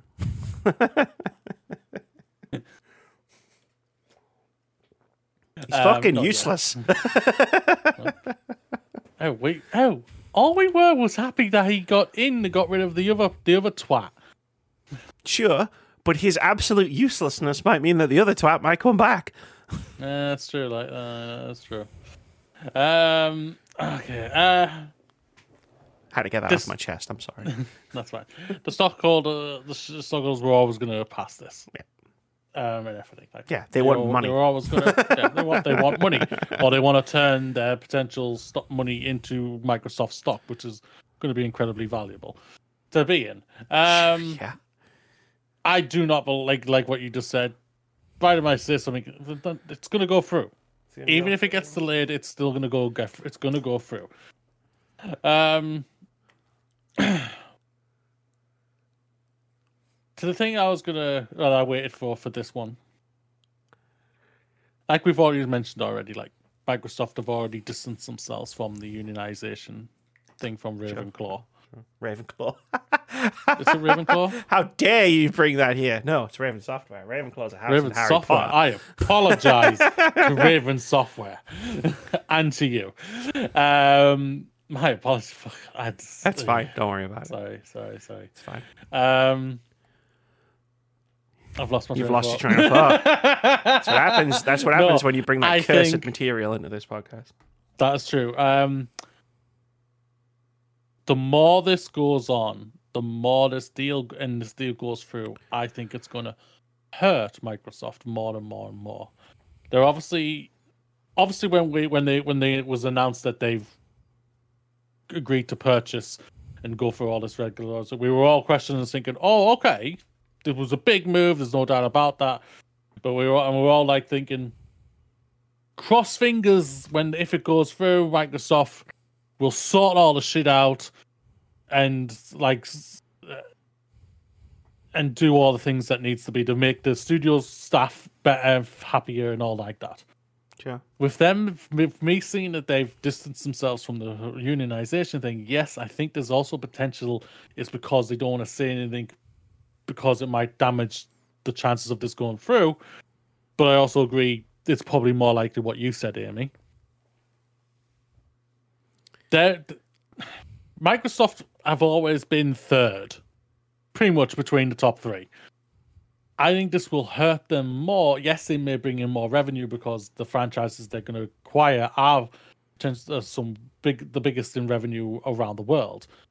But it's going to, their reputation, I think, is going to get massively damaged because of this, especially if they don't fix anything at Microsoft. Yes, they may get rid of Bobby Kotick.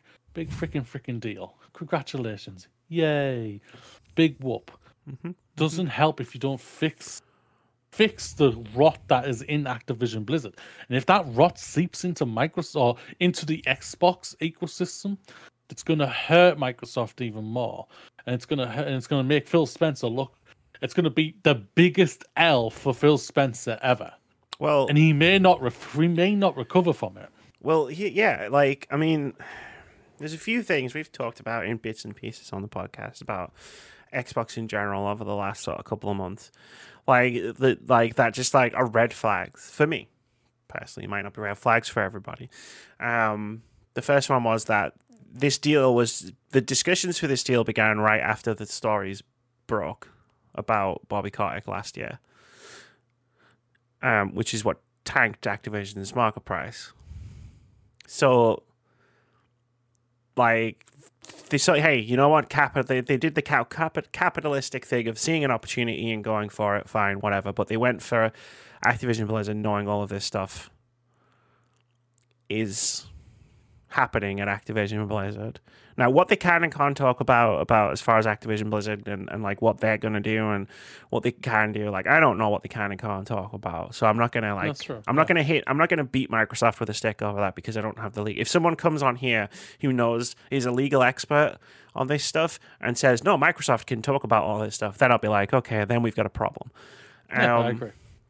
Until then, I just kind of set that aside. But the other red flags are the stories that we've been seeing cropping up about development studios at Microsoft that have been mismanaged, uh, like The Initiative or um, Undead Labs, which has had a culture problem for a few years and still has. The people who are running the studio during those culture problems and causing there. those culture problems are still there at those pro- at the, you know what I mean? And like, you're about to buy this huge company full of problems, like full of these exact type of problems. Yeah. Um, and like my sort of like, I think I, I vaguely recall going on a COVID induced rant about this two weeks ago. Um, I'm just saying like, look, man, like everybody's pinning their hopes on and dreams on like Microsoft being the good guys and stepping in and fixing the stuff. And I don't have a hundred percent faith that they're not just going to get rid of a couple of high profile people at Activision Blizzard, wipe the hands and go, we did it, we fixed Activision Blizzard, and then like six to twelve months later we're going to have the exposés going, they fixed nothing and this is still a problem. Yeah, I agree. I really do agree. Like by twenty twenty-four, twenty twenty-five, I think we're still going to be talking about this and talking about the rot that is still part of Activision Blizzard because Microsoft haven't done anything. Or they think they've done something, but they still haven't really done anything. They've done when... just enough for public perception. People, yeah. Because that was one of the, before the Microsoft deal was announced, like at Activision Blizzard, a lot of people, including us, were worried that what would happen is Bobby Kotick would be fired and then everybody would go, hey, they fired Bobby Kotick. That's, that's good enough. Now we can continue, yeah. which isn't good enough. Like, and I feel Back like that's, life. Yeah, yeah, it's like, well, now you can, Activision Blizzard's a good company again. Um, mm. And I feel like that's what might happen. Like, maybe Xbox will surprise me. Like, go, right now, goes like on the last paragraph and everything like that, they're buying it overpriced. Well, they have the to. The stock's going down. No, but their stock's going down even more because of the, the Microsoft, Activision Blizzard stock's going further down. So that means Microsoft are buying overpriced right now. They probably thought, when they probably, when they got put the fall through, they were thinking, we're getting this for a steal, sixty-six, sixty-nine billion dollars, quote unquote steal. But yeah, well, and then and now the price is going further down, yeah. which is just like, they're like, motherfucker. Well, yeah, like you got cheaper. So this, everything that was true about this deal when they started making it last year it's starting to become untrue, and the stock price is whatever. Like the stock stocks are made up, right? Like the whole like Wall Street economy is is basically fantasy. Um, it's like rich people's fan fiction. They commit um, more crimes there than anyone does yeah, in one day. But like when you talk about it in terms of like Microsoft was buying it, and yeah, sure they might have paid more than they necessarily would by June twenty twenty-three. I'm sure they were buying it, going, yeah, but look at all this money. Look at all this money that Activision Blizzard brings in. And that is the perfect segue into the next part of uh, the block, which is also the final part of the block, which is Activision lost a third of its active players in the past year. This is from Tom Phillips over at Eurogamer. He writes, monthly active users of Activision games fell by a third over the past twelve months, the company has confirmed. In March twenty twenty-one, Activision had one hundred fifty million active players across its games at this point, a figure likely dominated by those playing Call of Duty Black Ops Cold War and Call of Duty Warzone, um, um, and Candy Crush, Eurogamer. just, just saying. Uh, in March twenty twenty-two, Activision had one hundred million monthly active players, a third less than a year ago. Activision has acknowledged the fact that Call of Duty revenues were down year on year, something it's blamed on the poorer sales of twenty twenty-one's flagship launch of Vanguard versus twenty twenty's Black Ops Cold War, but also on lower engagement in the free-to-play Warzone. But it's unclear where the missing fifty million players have departed from, whether they have given up on Warzone or skipped the annual Call of Duty release, or a bit of both. Is it a bit of both? I don't see a lot of people talking about Call of Duty anymore. Like, or playing it. Like, people I know who would play it, who played it, don't seem to be talking about it recently. The thing is... You talk. I just need to do something real quick.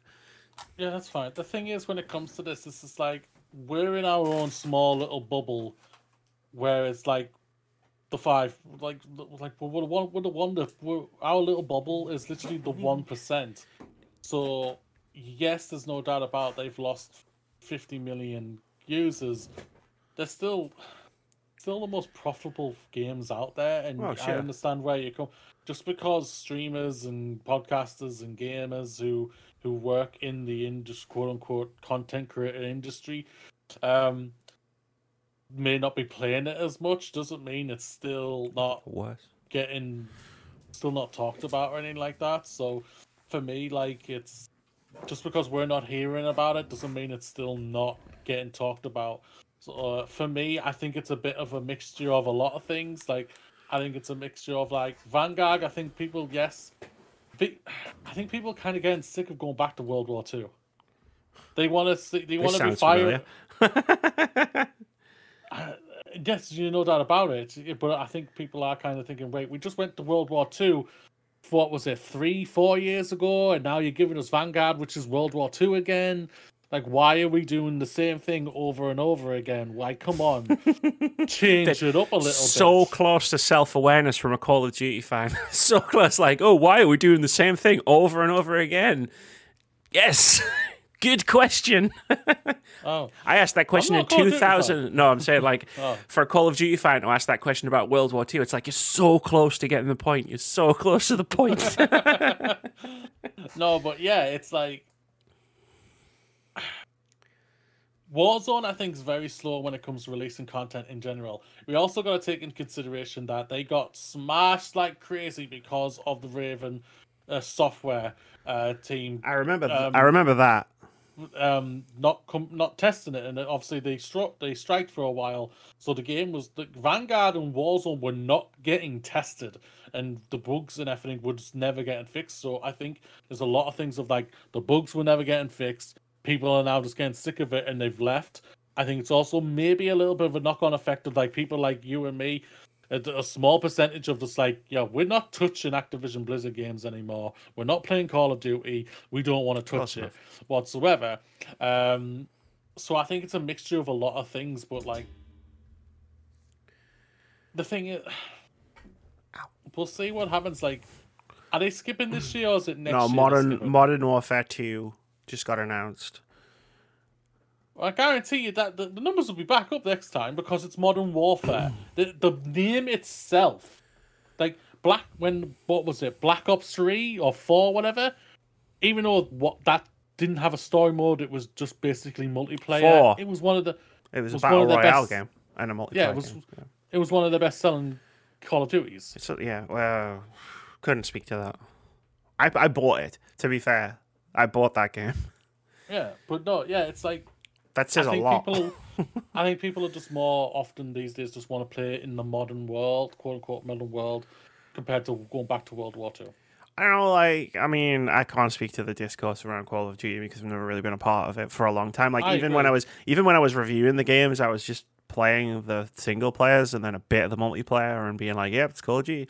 Um, I think when we did we did Black Ops Cold War review, and it was like, I remember saying like, there are ways this game could, there are you can see in that game, like, ways in which the series could move itself forward, but then chooses not to do it in favor of just being another Call of Duty game, and it's frustrating. Yeah. Um, and then I didn't play exactly. the next one because all this stuff happened. Um,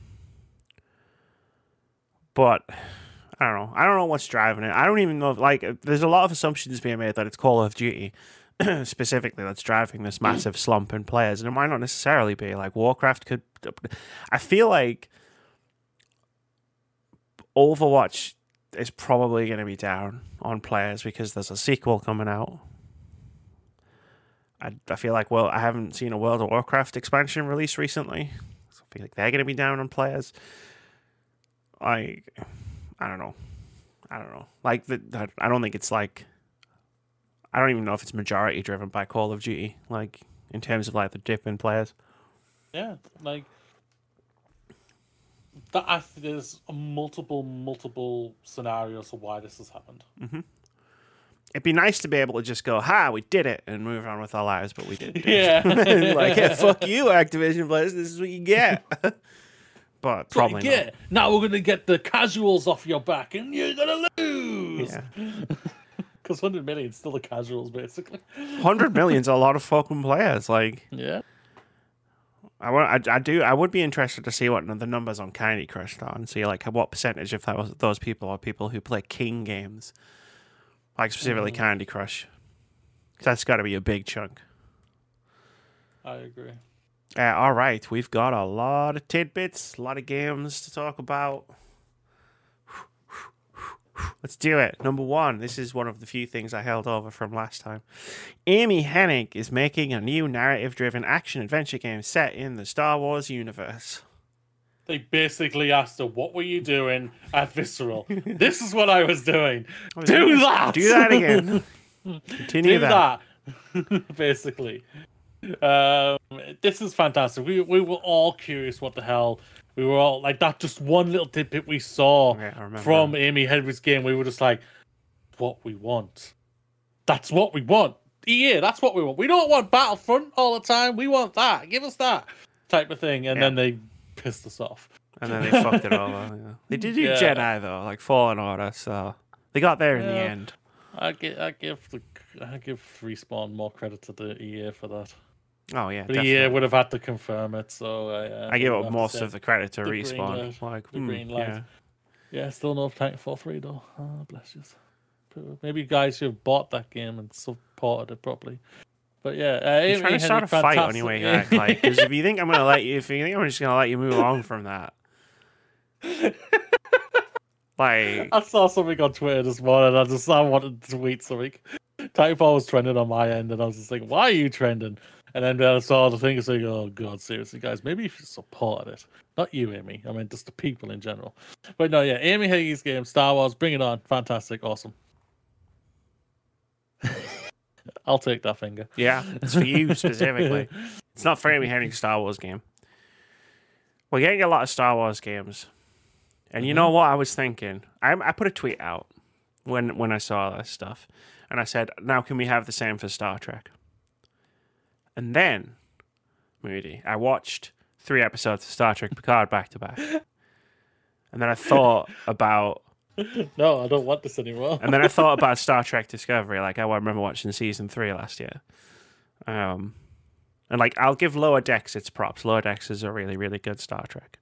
But then I was, like, I was, like, thinking about the general, like, quality of, like, Star Trek at the moment. And I was like, maybe I don't actually want this. It's like the whole thing of, like, I did a podcast years and years ago, and... it was one of the ones I missed, and the main topic that they brought up was like, oh, game revivals you'd want to see. And uh, Keith uh, said, well, Amy's going to say Silent Hill.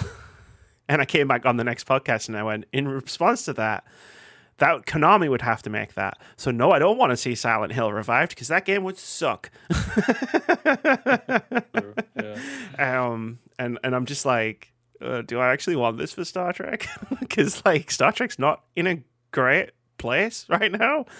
Um, no, it depends. Really, it's in a, it's, like... in a, it's in a healthy place where like lots of like content is coming out, but it's like I don't like that. It's not. Mm, mm. Mm. Strange New Worlds. When it comes good. to the star, when it comes to the stars and everything, that's uh, subjective. You can't do anything about that. If it like, if it's healthy enough, uh, when it comes to just the uh, um, viewership and everything for them, that they'll stay sure. happy about it. That's fine. Um, We're in this weird streaming war bubble where it's like all the Star Trek that's coming out could be bad, but it doesn't matter. They're still going to keep making it because they've got to have something to put on their on their streaming platform. Like it's like the Netflix strategy where it's just like they just have to make things like to actually have new content coming on their streaming platform. Um, but we're talking about T V shows now, so Amy Hennig's Star Wars game. I'm in. Let's let's go. I can't wait to play that. Hopefully, history doesn't repeat itself again. Um. Xenoblade Chronicles three release date was moved from September to July, and Splatoon three's release date was confirmed for September. They just went, whoop, and switched those, right? I feel like that's Pretty what happened. Much. Yeah. Yeah. Xenoblade Chronicles three is obviously further along for them to say, yes, you think, can you get out by July? Hell yeah. Nintendo is one of the only companies I feel like, I feel like, like they set release dates based on like when they want to drop. Like, they want to have, like, a good spacing between their their big tentpole releases. Yes. Like, as opposed to, like, what we got with Microsoft last year, where we got, like, Forza and Halo, like, right next to each other, because that was when the games were ready. It's like, with Nintendo, I feel like they go, okay, so we'll do Splatoon three in the summer, like, say, July, and then, like, okay, a few months later, we do, we like, once that's done, had its course and run its course, we'll do, bam, we'll do Xenoblade. So, like, I think Xenoblade was ready for July one way or the other, but they were just going to release it in September, and then it was like, mm, we need some extra time on Splatoon. It's fine, we'll just bring Xenoblade forward. Pretty much, yeah. The one thing you can generally say about Nintendo games is they are generally ready for release when they come out. Mm-hmm. um, mm-hmm. Like, you don't hear a lot about, like, Nintendo games coming out being, like, busted up, like, beyond all yeah. repair, like, you know, like, bugged to shit, like, a lot of uh, other games that come out. So basically, the fall games for Nintendo off the top of my head right now are Splatoon three and Pokemon. Splatoon three, Pokemon. I'm pretty sure there's something else. But there will be something else. Like, yeah. We'll I know everyone was hoping summer. it was going to be Zelda and everything. But yeah, it's not going to be Zelda. Um, I don't, it might be. I don't think. I don't think Nintendo would have wanted Zelda. I know this may think people may think, yeah, I'm crazy here, but I don't think they would have wanted that anywhere near Pokemon. No. They would have capital. They would have. Crunched each other. They would have. Nintendo wants to be other. the topic of conversation all yeah. the time. Yeah. Um, and like they would be a big topic of conversation if they brought out Pokemon in December and Zelda in October, November time. They would be a big part of the conversation for the rest of the year. But then, what do we talk about in March? Fall. Yeah. You know what I mean? Like, well, fuck, we're gonna talk about Mario Kart D L C, like. Thing, Nintendo's been through this during the pandemic where it was Animal Crossing and then nothing like for so long. um, it was like that yeah. people kind of, I think a lot of people forgot that they had a Switch. Like I only turned my Switch on like four times in, in twenty twenty-one um, for like four games. Um, so like, yeah, like that's what Nintendo want to do, right? They want to be the part, they want to be the conversation all year round, and that's how they do it by spacing out their games. So I agree. I don't think you're crazy. I think you're absolutely right. I think they want to separate Pokemon and Zelda into like two different spaces, and I think it makes a lot of sense for them. At the end of the day, for me, and people like me think I'm crazy, but Pokemon's the bigger franchise. Uh, yeah. At the end of the day, no. Yeah. Zelda wasn't a big franchise. Zelda wasn't as big a franchise until Breath of the Wild came out. Like, it was a big franchise for Nintendo, and it was a very beloved franchise. But it wasn't like one of their like massive top tier Mario, Pokemon style like level franchises. Just realized I cast a big shadow there. um, but yeah, like Pokemon is one of the is, is is a bigger franchise than Zelda. Zelda's a lot bigger now than it was before Breath of the Wild, but sure. Hey ho. Uh, we got some new release windows for some PlayStation indies. Um, Stray and We Are O F K are coming this summer, and Cult of the Lamb is coming autumn. Cool. Um, Stray, I'm very fascinated by. I'm very fascinated by that uh, that game, so it's going to be interesting. Yeah, like Stray and O F- We Are O F K. Um, I think I brought them up when we sat with Sadie and did our upcoming games uh, podcast. I'm looking forward to both of them. Cult of the Lamb, like, we'll see. I don't know if it's really an Amy game, so happy to be proven wrong. But for people who are excited for it, cool. Thumbs up. Things things that Amy's excited for, though. Glenn Schofield says, it's almost time to see more of the Callisto Protocol. Oh, if only Microsoft weren't having a thing in June. Hmm. Hmm. Hmm. Hmm. Do you think that game is coming out this year? It says, they said twenty twenty-two.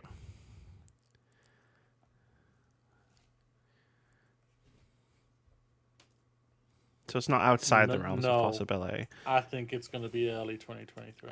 I think they're going to say... I think they will try for this year.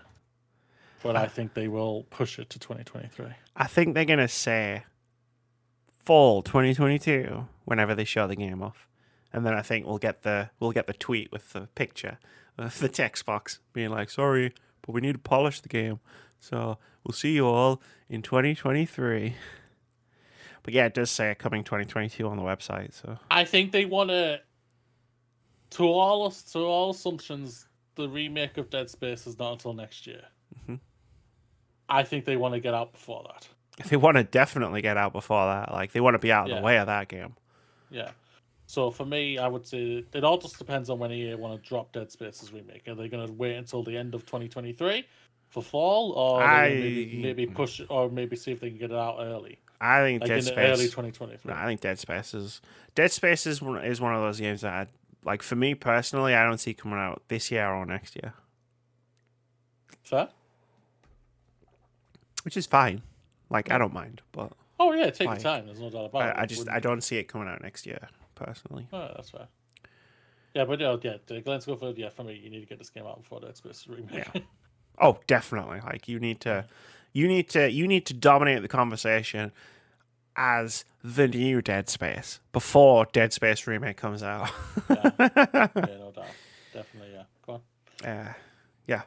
Final Fantasy sixteen is, quote, in the final stages of development, end quote. The developer is hoping the game will bring back lapsed fans. Now, on the subject of the second part of that statement, that's what everybody said about, that's what they all said about Final Fantasy fifteen.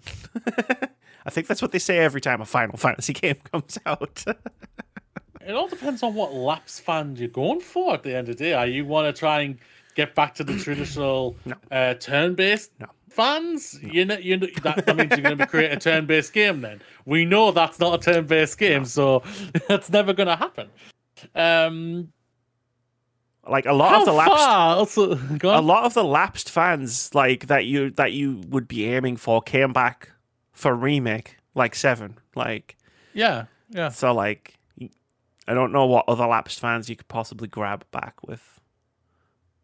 With sixteen, Final Fantasy nine. Well, we talked about that on the Joe Medforth episode of the podcast. I know, I know, I know. Um, because that was part of a leak that's so far, been like confirmed. All come true. Yeah, so. I know. Yeah, um, yeah, yeah. Yeah, that's all. Yeah, I mean, that's yeah. all I can say. Yeah, like if that. Oh, okay, I know. I you know what? Funnily enough, I will know exactly how you feel. Like, oh my god, yeah. Um, but no. Um, final stage of development. That could. That means a lot. That's a very broad term. It's very broad term, but um, I hope it is in serious final development, that it's coming out in twenty twenty-two. I don't mind some points this year in fa- Fantasy Critic, oh. but no, um, it's uh, it's, it's a Final Fantasy game. It's twenty twenty-three. It's twenty twenty-three, yeah, no doubt. I do agree with you, probably. Maybe, I don't know. I'd love to be playing a final, fa- a new Final Fantasy by the end of the year, but I'm not going to be. I don't think. Mm-hmm. Like.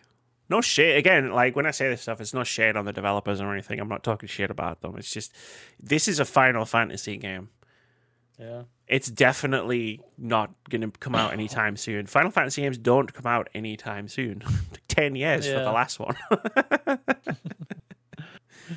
yeah. It's only been seven since, yeah, since the previous more. one. So you got three more years. So, so we got like three, yeah, we got three so more years. So yeah, then, yeah. yeah. twenty twenty-five for twenty for Final Fantasy twenty, yeah, Final Fantasy fifteen. Or was it twenty sixteen? It might have only been six years. Sorry.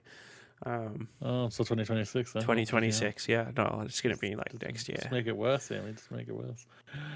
Well, they restarted the development on that game like many years in. Which I one? Remember. Uh, fifteen. Fif- yeah. It was a thirteen Tactics, and then they were like, we'll make this Final Fantasy fifteen. Like, Japanese developers do this a lot. Like, I've been doing a lot of research for, for a video I'm making about a, a, a series of, of games. And, like, there's multiple instances of of the of the publisher of that series of games going, oh, like, well, what if we made this spin-off, like, the next mainline game? It's weird. Like, they're just like, oh, we'll just make this the this the, the the next numbered game in the series instead of a spin-off. Interesting. I don't know. It's just, I find it weird. Like, that this seems to be a common thing in Japanese game development. It is. It does seem like it, no doubt.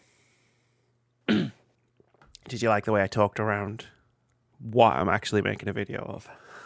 Yeah, no, you haven't revealed that yet. Very good, no. It's because I don't know what I'm doing yet. Like, how many videos it's going to be, how long it's going to be. It's like, it's all up in the air right now. Uh, Star Wars Jedi Fallen Order sequel is reportedly coming twenty twenty-three and is skipping last-gen consoles. Good and good. Like, at the, at the end of the day, a, game, a big game was going to... Big games were going to start doing this, that they were going to skip last-gen's consoles and they were going to just concentrate on the new consoles. There are enough consoles in the wild now when it comes to the big... When it comes to the new ones, um, to make it a su- sufficient a number... to make the con- to make the game probably profitable for them, to make them think that and everything. So eventually um, we have to start developing games specifically for these consoles. Yeah, yeah, no doubt about it. Like, like even though Horizon Forbidden West looked really not pretty on my PlayStation four, playing it on a PlayStation on my PlayStation five, I'm just like, it's fucking, and it, it's not even night and day. Yeah, it really it's, it's isn't. Compar- it's not comparable in terms of just graphical fidelity, but like when you then you talk about like you can't. Develop like you're basically you're developing a P S four game with prettier graphics, and like anything else that you can do with the the new S S D or the new controller, like you can't create features for those things because it's a waste of development time because yeah. you're making a, a version that also needs to run on the PlayStation four, and that's that's cool for a while, like especially with the console shortages and stuff that we've had, but you can't keep that up forever. And like eventually you have to start developing Ratchet and Clank Rift Apart, like games that stand out specifically because they take advantages of the features of the PlayStation five. Exactly. Which, you know, that game wouldn't work on a PlayStation four. And that's cool because it made a really cool game. Um... We're going to talk about the last, the next bullet point and then stop. Gearbox announces a new Tales from the Borderlands coming later this year. I put this in just for you because you like this. Why do you want to skip the other two? But we'll get to we'll get time. There um, time. We can quickly get through them, man. Come on. Oh, yeah, um, Gearbox. T- t- the Tales. Um, this was a very big surprise. Like, I love Tales from the Borderlands. Like, the first series, I thought was amazing. It was so so good. But it was obviously created by Telltale, not Gearbox, not Gearbox. Gearbox. So it's I'm fascinated to see what this is going to be and what it's, uh, what they do and everything. So interested, I am interested. I won't deny that, even though I'm very mixed on Gearbox. Well, I'm not really mixed on Gearbox. I'm mixed on bloody Randy Pitchford. Not even mixed on him, he's a twat. Let's just be frank. I am not mixed on that really? guy. He is a twat. I would never want to meet that man. Sure, sure, um, yeah. I mean, I don't so, know. So, yeah. Um, says the comment, uh, they, it sounds like they're aiming for this year. That tells me uh, Jeff, Jeff Keighley's or Microsoft's thing. Jeff Keighley's thing, I think. Probably, yeah. Yeah, because Microsoft already got like seventy-five to a hundred games. I mean, already, at this so. point, yeah, we can't, we can't look, we can't just say everything is going to be at the Microsoft press conference. I know that's true. That's true. There's got to be some other press conferences. I mean, it might be a P C gaming show thing, like Tales from the Borderlands, potentially. That's a lot of games. I just scrolled down. Um, it's time for games out next week. There's a few games coming out next week, Mooney. Um, on May third, we have Loot River coming to Xbox and P C and Game Pass. Explore procedurally generated labyrinths in a dungeon-crawling action roguelike that combines tense real-time combat with spatial block shifting, slide blocks of ancient ruins, fight bestial abominations, loot, explore, level up, strategize, cast powerful spells, die, and wake up anew. Then on May fourth, we've got Wildcat Gun Machine coming to PlayStation, Xbox, Switch, and P C. Wildcat Gun Machine is a bullet hell dungeon crawler where you take on hordes of disgusting flesh beasts with a wide variety of guns, giant mech robots, and cute kittens. Then on May fifth, we got a bunch of games coming out. Trek to Yomi comes to PlayStation, Xbox, P C, and Game Pass. As a vow to his dying master, the young swordsman Hiroki has sworn to protect his town and the people he loves against all threats. Faced with tragedy and bound to duty, the lone samurai must voyage beyond life and death to confront himself and decide his path forward. Why? There's something under my foot. There's something crinkling under my foot. That's not a good sound. Uh, we've also got Citizen Sleeper coming to Xbox, Switch, P C, and Game Pass. Role-playing in the ruins of interplanetary capitalism, live the life of an escaped worker washed up on a lawless station at the edge of an interstellar society. Inspired by the flexibility and freedom of T T R P Gs, explore the station, choose your friends, escape your past, and change your future. We've also got Warhammer forty thousand Chaos Gate Demon Hunters coming to P C. Lead humanity's greatest weapon, the Grey Knights, in this fast-paced, turn-based tactical R P G. Root out and purge a galaxy-spanning plague in a cinematic, story-driven campaign using the tactics and talents of your own personalized squad of demon hunters. I've also got Line War coming to P C, a new type of multiplayer R T S-style game with elements from four X, wargame, auto-battler, and real-time tactics genres. Draw commands and execute a superior strategy to win over your opponents without the need for micromanagement. Lastly, on May sixth, we've got Crowns and Pawns Kingdom of Deceit coming to P C. Legends of the past come back to life in this charming point-and-click adventure. Pack your bags and journey with Crowns and Pawns, Kingdom of Deceit, through modern-day Europe to discover the secrets of the king who was never crowned. Boom. Did it. Done it. Boom. Lots of, uh, lots of cool indie games coming out. For the first time in a few years, it feels like this year feels normal, like in terms of game releases and like when games are coming out and the ebb and flow of like big games, indie games, big game, indie game. You know what I mean? Like whereas the last the last couple of years have felt manic, where it's just like game, game, game. Like there's a lot of games coming out, but it feels like we're getting the big games spaced out again. Well, April seems like it's been like the quiet month for Which, game releases yeah. and everything. Like February, March, or basically even January, yeah. it's just like boom, boom, boom, boom, boom, boom. Like you had Horizon and bloody Elden Ring within two weeks of each other. And it's I mean, like, her- Horizon's known for doing something like that. That's true. Well, well, they couldn't. They couldn't drop with the Zelda. They were hoping to, but they wanted to. Yeah, they were trying to find Zelda and be like, hey. Hey, remember but, us? But they're, go- they're going to do that for Horizon three. Yeah, sure. When Zelda gets pushed to twenty twenty-four. And twenty twenty-five. And then twenty twenty-six. Just to spread it out and give Horizon time to get a third one done. Uh, this this is a good, seems like a good time to point out that uh, his opinions do not represent me in any way. Please, Nintendo fans, do not use my Twitter handle for any tweets you may have in response to that. uh, it's time for Open Critic Head to Head. They would go crazy if it gets delayed again. I guess they would. They sure would. And they'd blame you. I don't mind that. I'll tweet now. It was me. It was me. Just and then just get like a, like a, a cheap like plastic master sword and just snap it over your knee.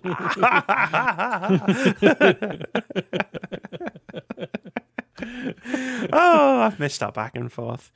Um, but it's time for Open Critic Head to Head. This is the game myself and Moody and whoever else is around play every single week, where we try to guess the Open Critic average of one upcoming game.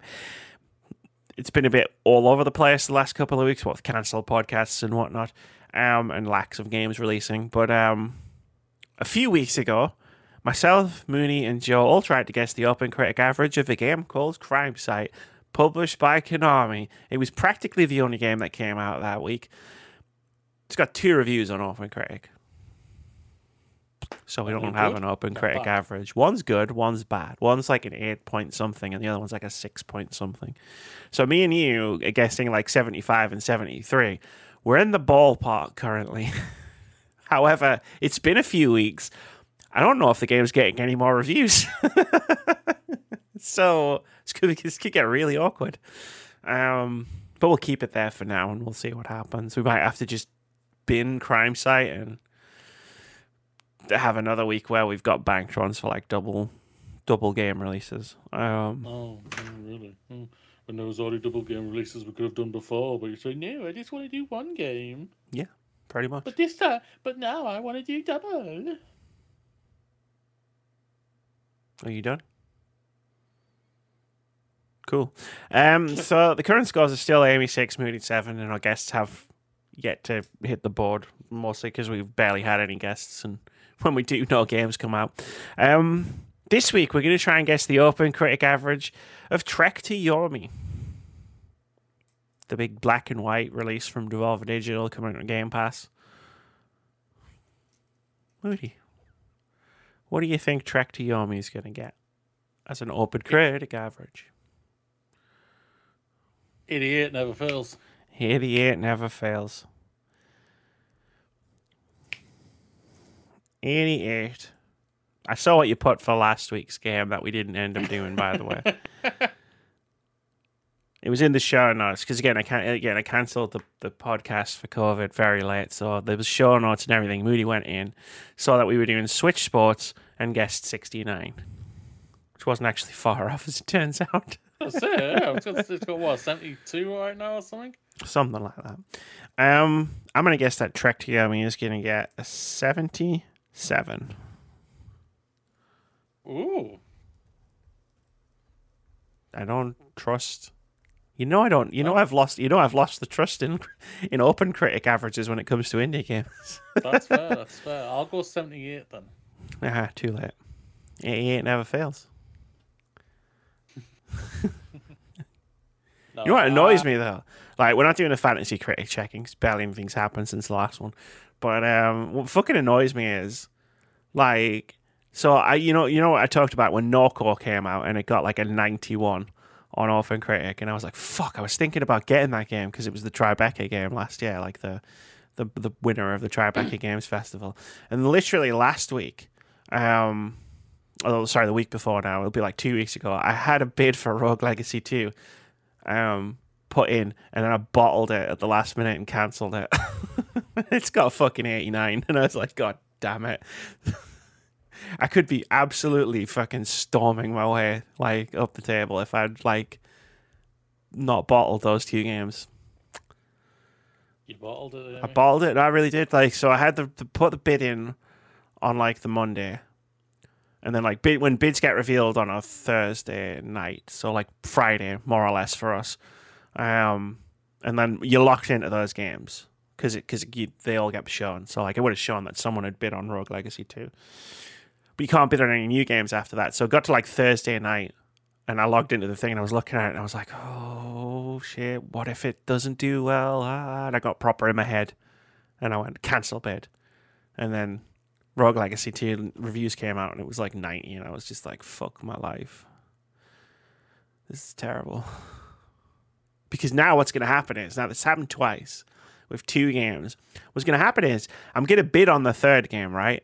Like whatever the third indie game is going to be that I look at and go, yeah, this is going to be a game that's going to do well. And then I'm going to be like, ooh, maybe I'm going to bottle it. And then I'll be like, no, I bottled it twice and I missed out on like basically forty points.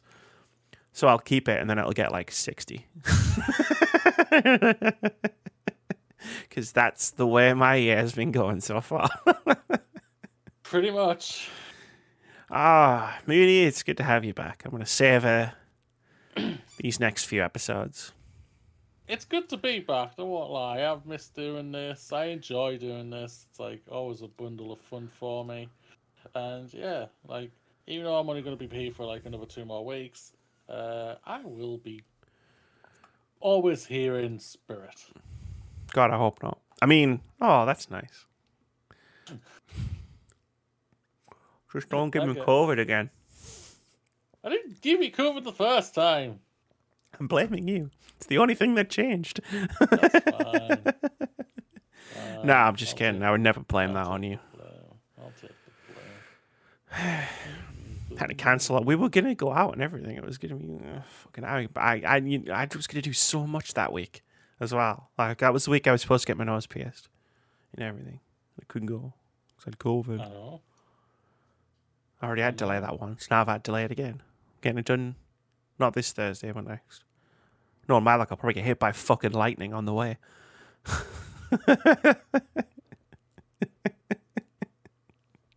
But it's summer. There wasn't even a cloud in the sky. I don't understand. How did you get hit by lightning? What is, what is going on?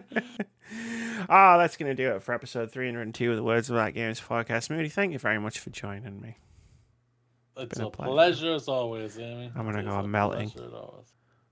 I'm melting in here. It's fucking, it's You're warm. Melting? It is warm in here, and I don't know why. The window's been open this entire time. Like I said, fuck it and open the window.